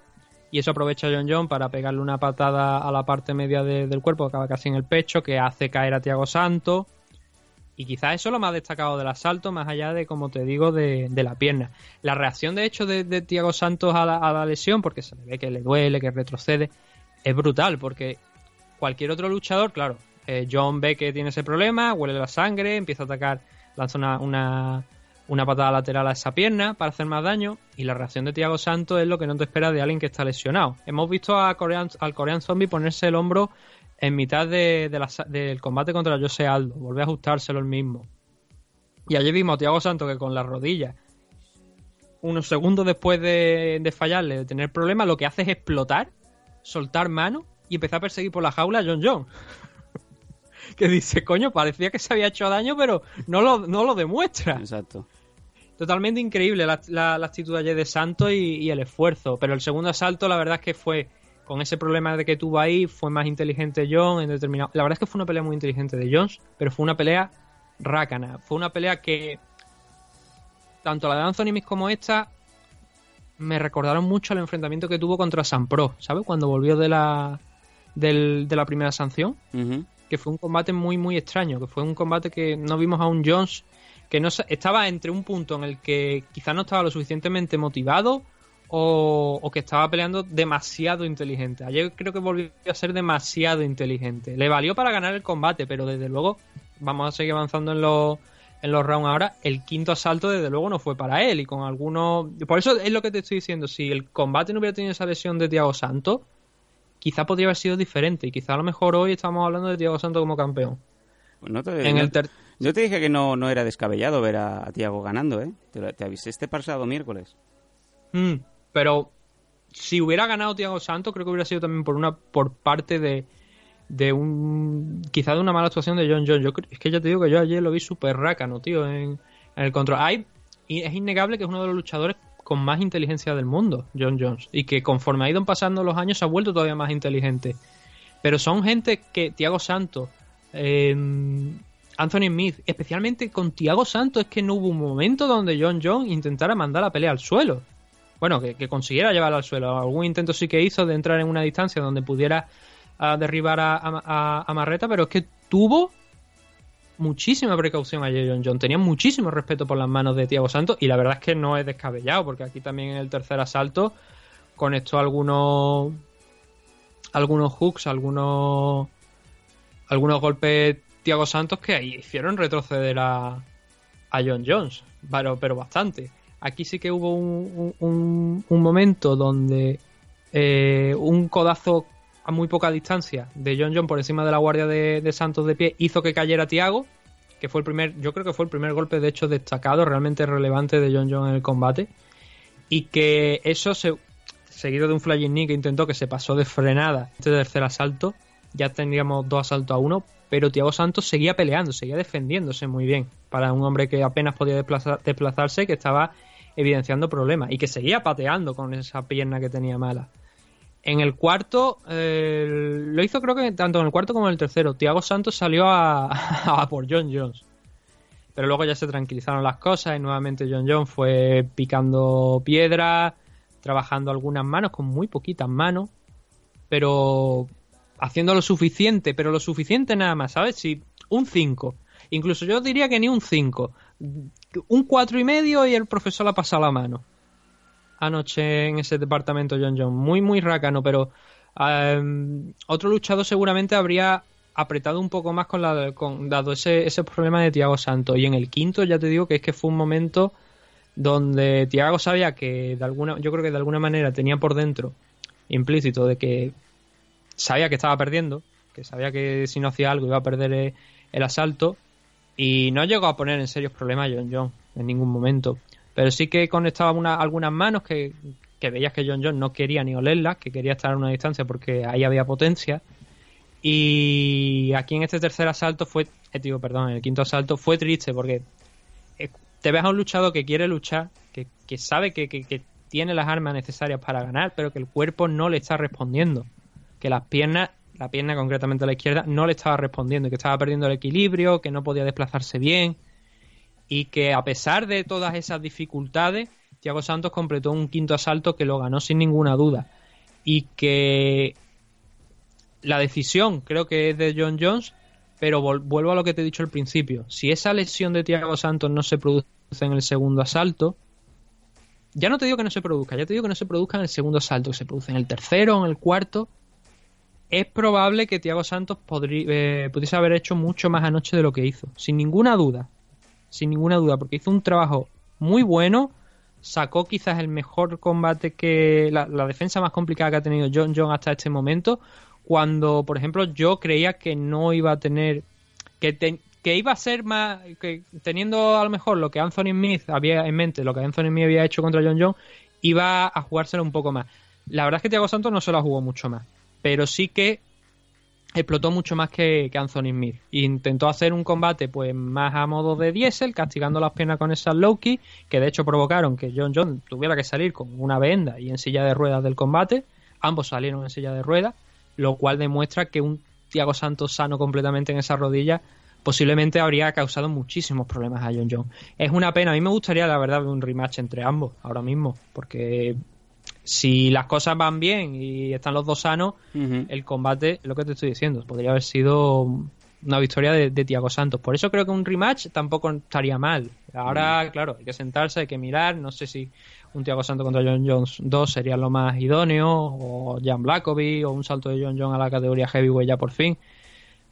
Pero te queda esa sensación extraña, ¿no? De haber visto un John John que ha peleado muy inteligente, que ha ganado con lo mínimo, y un Thiago Santos que podría haber ganado de, haber estado sin problemas ninguno en esa rodilla. La verdad es que un, un gran combate eh, de Thiago Santos, un aplauso fuerte, la verdad, porque es muy difícil aguantar con esa rodilla fuera de sitio 20 minutos aproximadamente que estuvo peleando así. Y a Jones, pues vamos a ver, vamos a ver porque no fue el combate mejor desde luego que hizo ayer y gente que quizás debería el John John antiguo, el, el que tenía realmente explosividad, demostraba esa explosividad, son gente que a lo mejor podría haber finalizado en dos rounds o tres. Estamos viendo las últimas peleas más centrado en llegar a buen puerto que en realmente pelear. Bueno, pues este es el resumen de UFC 239, resumen traído como siempre por Nathan Hardy. No hubo combate de la noche, pero sí que hubo bonus para actuaciones de la noche para Amanda Nunes, Jorge Masvidal, Jan Blakovic y Song Yadong. Y bueno, pues con esto ahora sí, empezamos a recoger, cogemos el barquito de los elfos y vamos despidiéndonos. Venga. Los pelos de punta son buena señal. Yo siempre que estoy a tu lado me siento inmortal. Sonrisas y lágrimas. últimos minutos del programa. Agradecer, como siempre, haber llegado hasta aquí. Eh, ya sabemos que es un programa largo, pero bueno, hoy teníamos un UFC de los importantes, de los gordos, y por ello pues necesitábamos hacer un análisis eh, acorde a- al evento. Eh, nos hemos quedado sin tiempo, eh, prácticamente no, no tenemos tiempo para más. Ya avisamos la semana que viene, obviamente por motivos obvios no voy a poder estar en la mesa. Veremos si va a ser posible que eh, Nathan haga un especial, un poquito más resumido o no. Dependerá de cómo, cómo vaya la semana. Lo que sí que está claro es que nuestros suscriptores, tanto en Patreon como en Evox, van a tener su programa del miércoles o jueves eh, de manera re- religiosa. ¿Algo más que comentar, Nathan, en los últimos segundos? No, simplemente le pregun- he preguntado, bueno, he preguntado, he pedido, he pedido que pusieran el PayPal pa- para los de Berkami, para el AFL All Star, he dicho ponerme el PayPal para pagar, cabrones, literalmente, me ha dicho Fran Montier que ni de coña, que PayPal se queda casi un 4% y que ya da problemas con Berkami, y aquí el señor Fran Dentista ah, dice que te pide la tarjeta a ti para, que, para hacer una aportación de 500 euros en concepto de sponsor. Venga, pues a todos vosotros, con esa fa- facilidad de sacarse el dinero de los bolsillos, os encomendamos a la semana que viene, que paséis una muy buena semana y seguimos aquí en Conexión en MM Adictos. Gracias. lo demás, aquí me tendrás como el campo esperando a la lluvia. Sonrisas y lágrimas, la vida es un sueño. Aquí estaré como Hachiko esperando a su dueño. Aquí estaré porque quiero ser tu testigo. La vida da muchas vueltas y yo quiero darlas contigo. Alguien que me frene los instintos, alguien que me dé los consejos que yo predico. El público hoy en día insulta por amor al arte. ¿Dónde estaban cuando yo empezaba a rapear en el parque? Ah, Elige tu viaje, tu futuro está en tu mano, decide tu desenlace, mi misión es llevarte a la luna, más aventuras que Alejandro Dumas, aquí estaré esperándote en ayuna.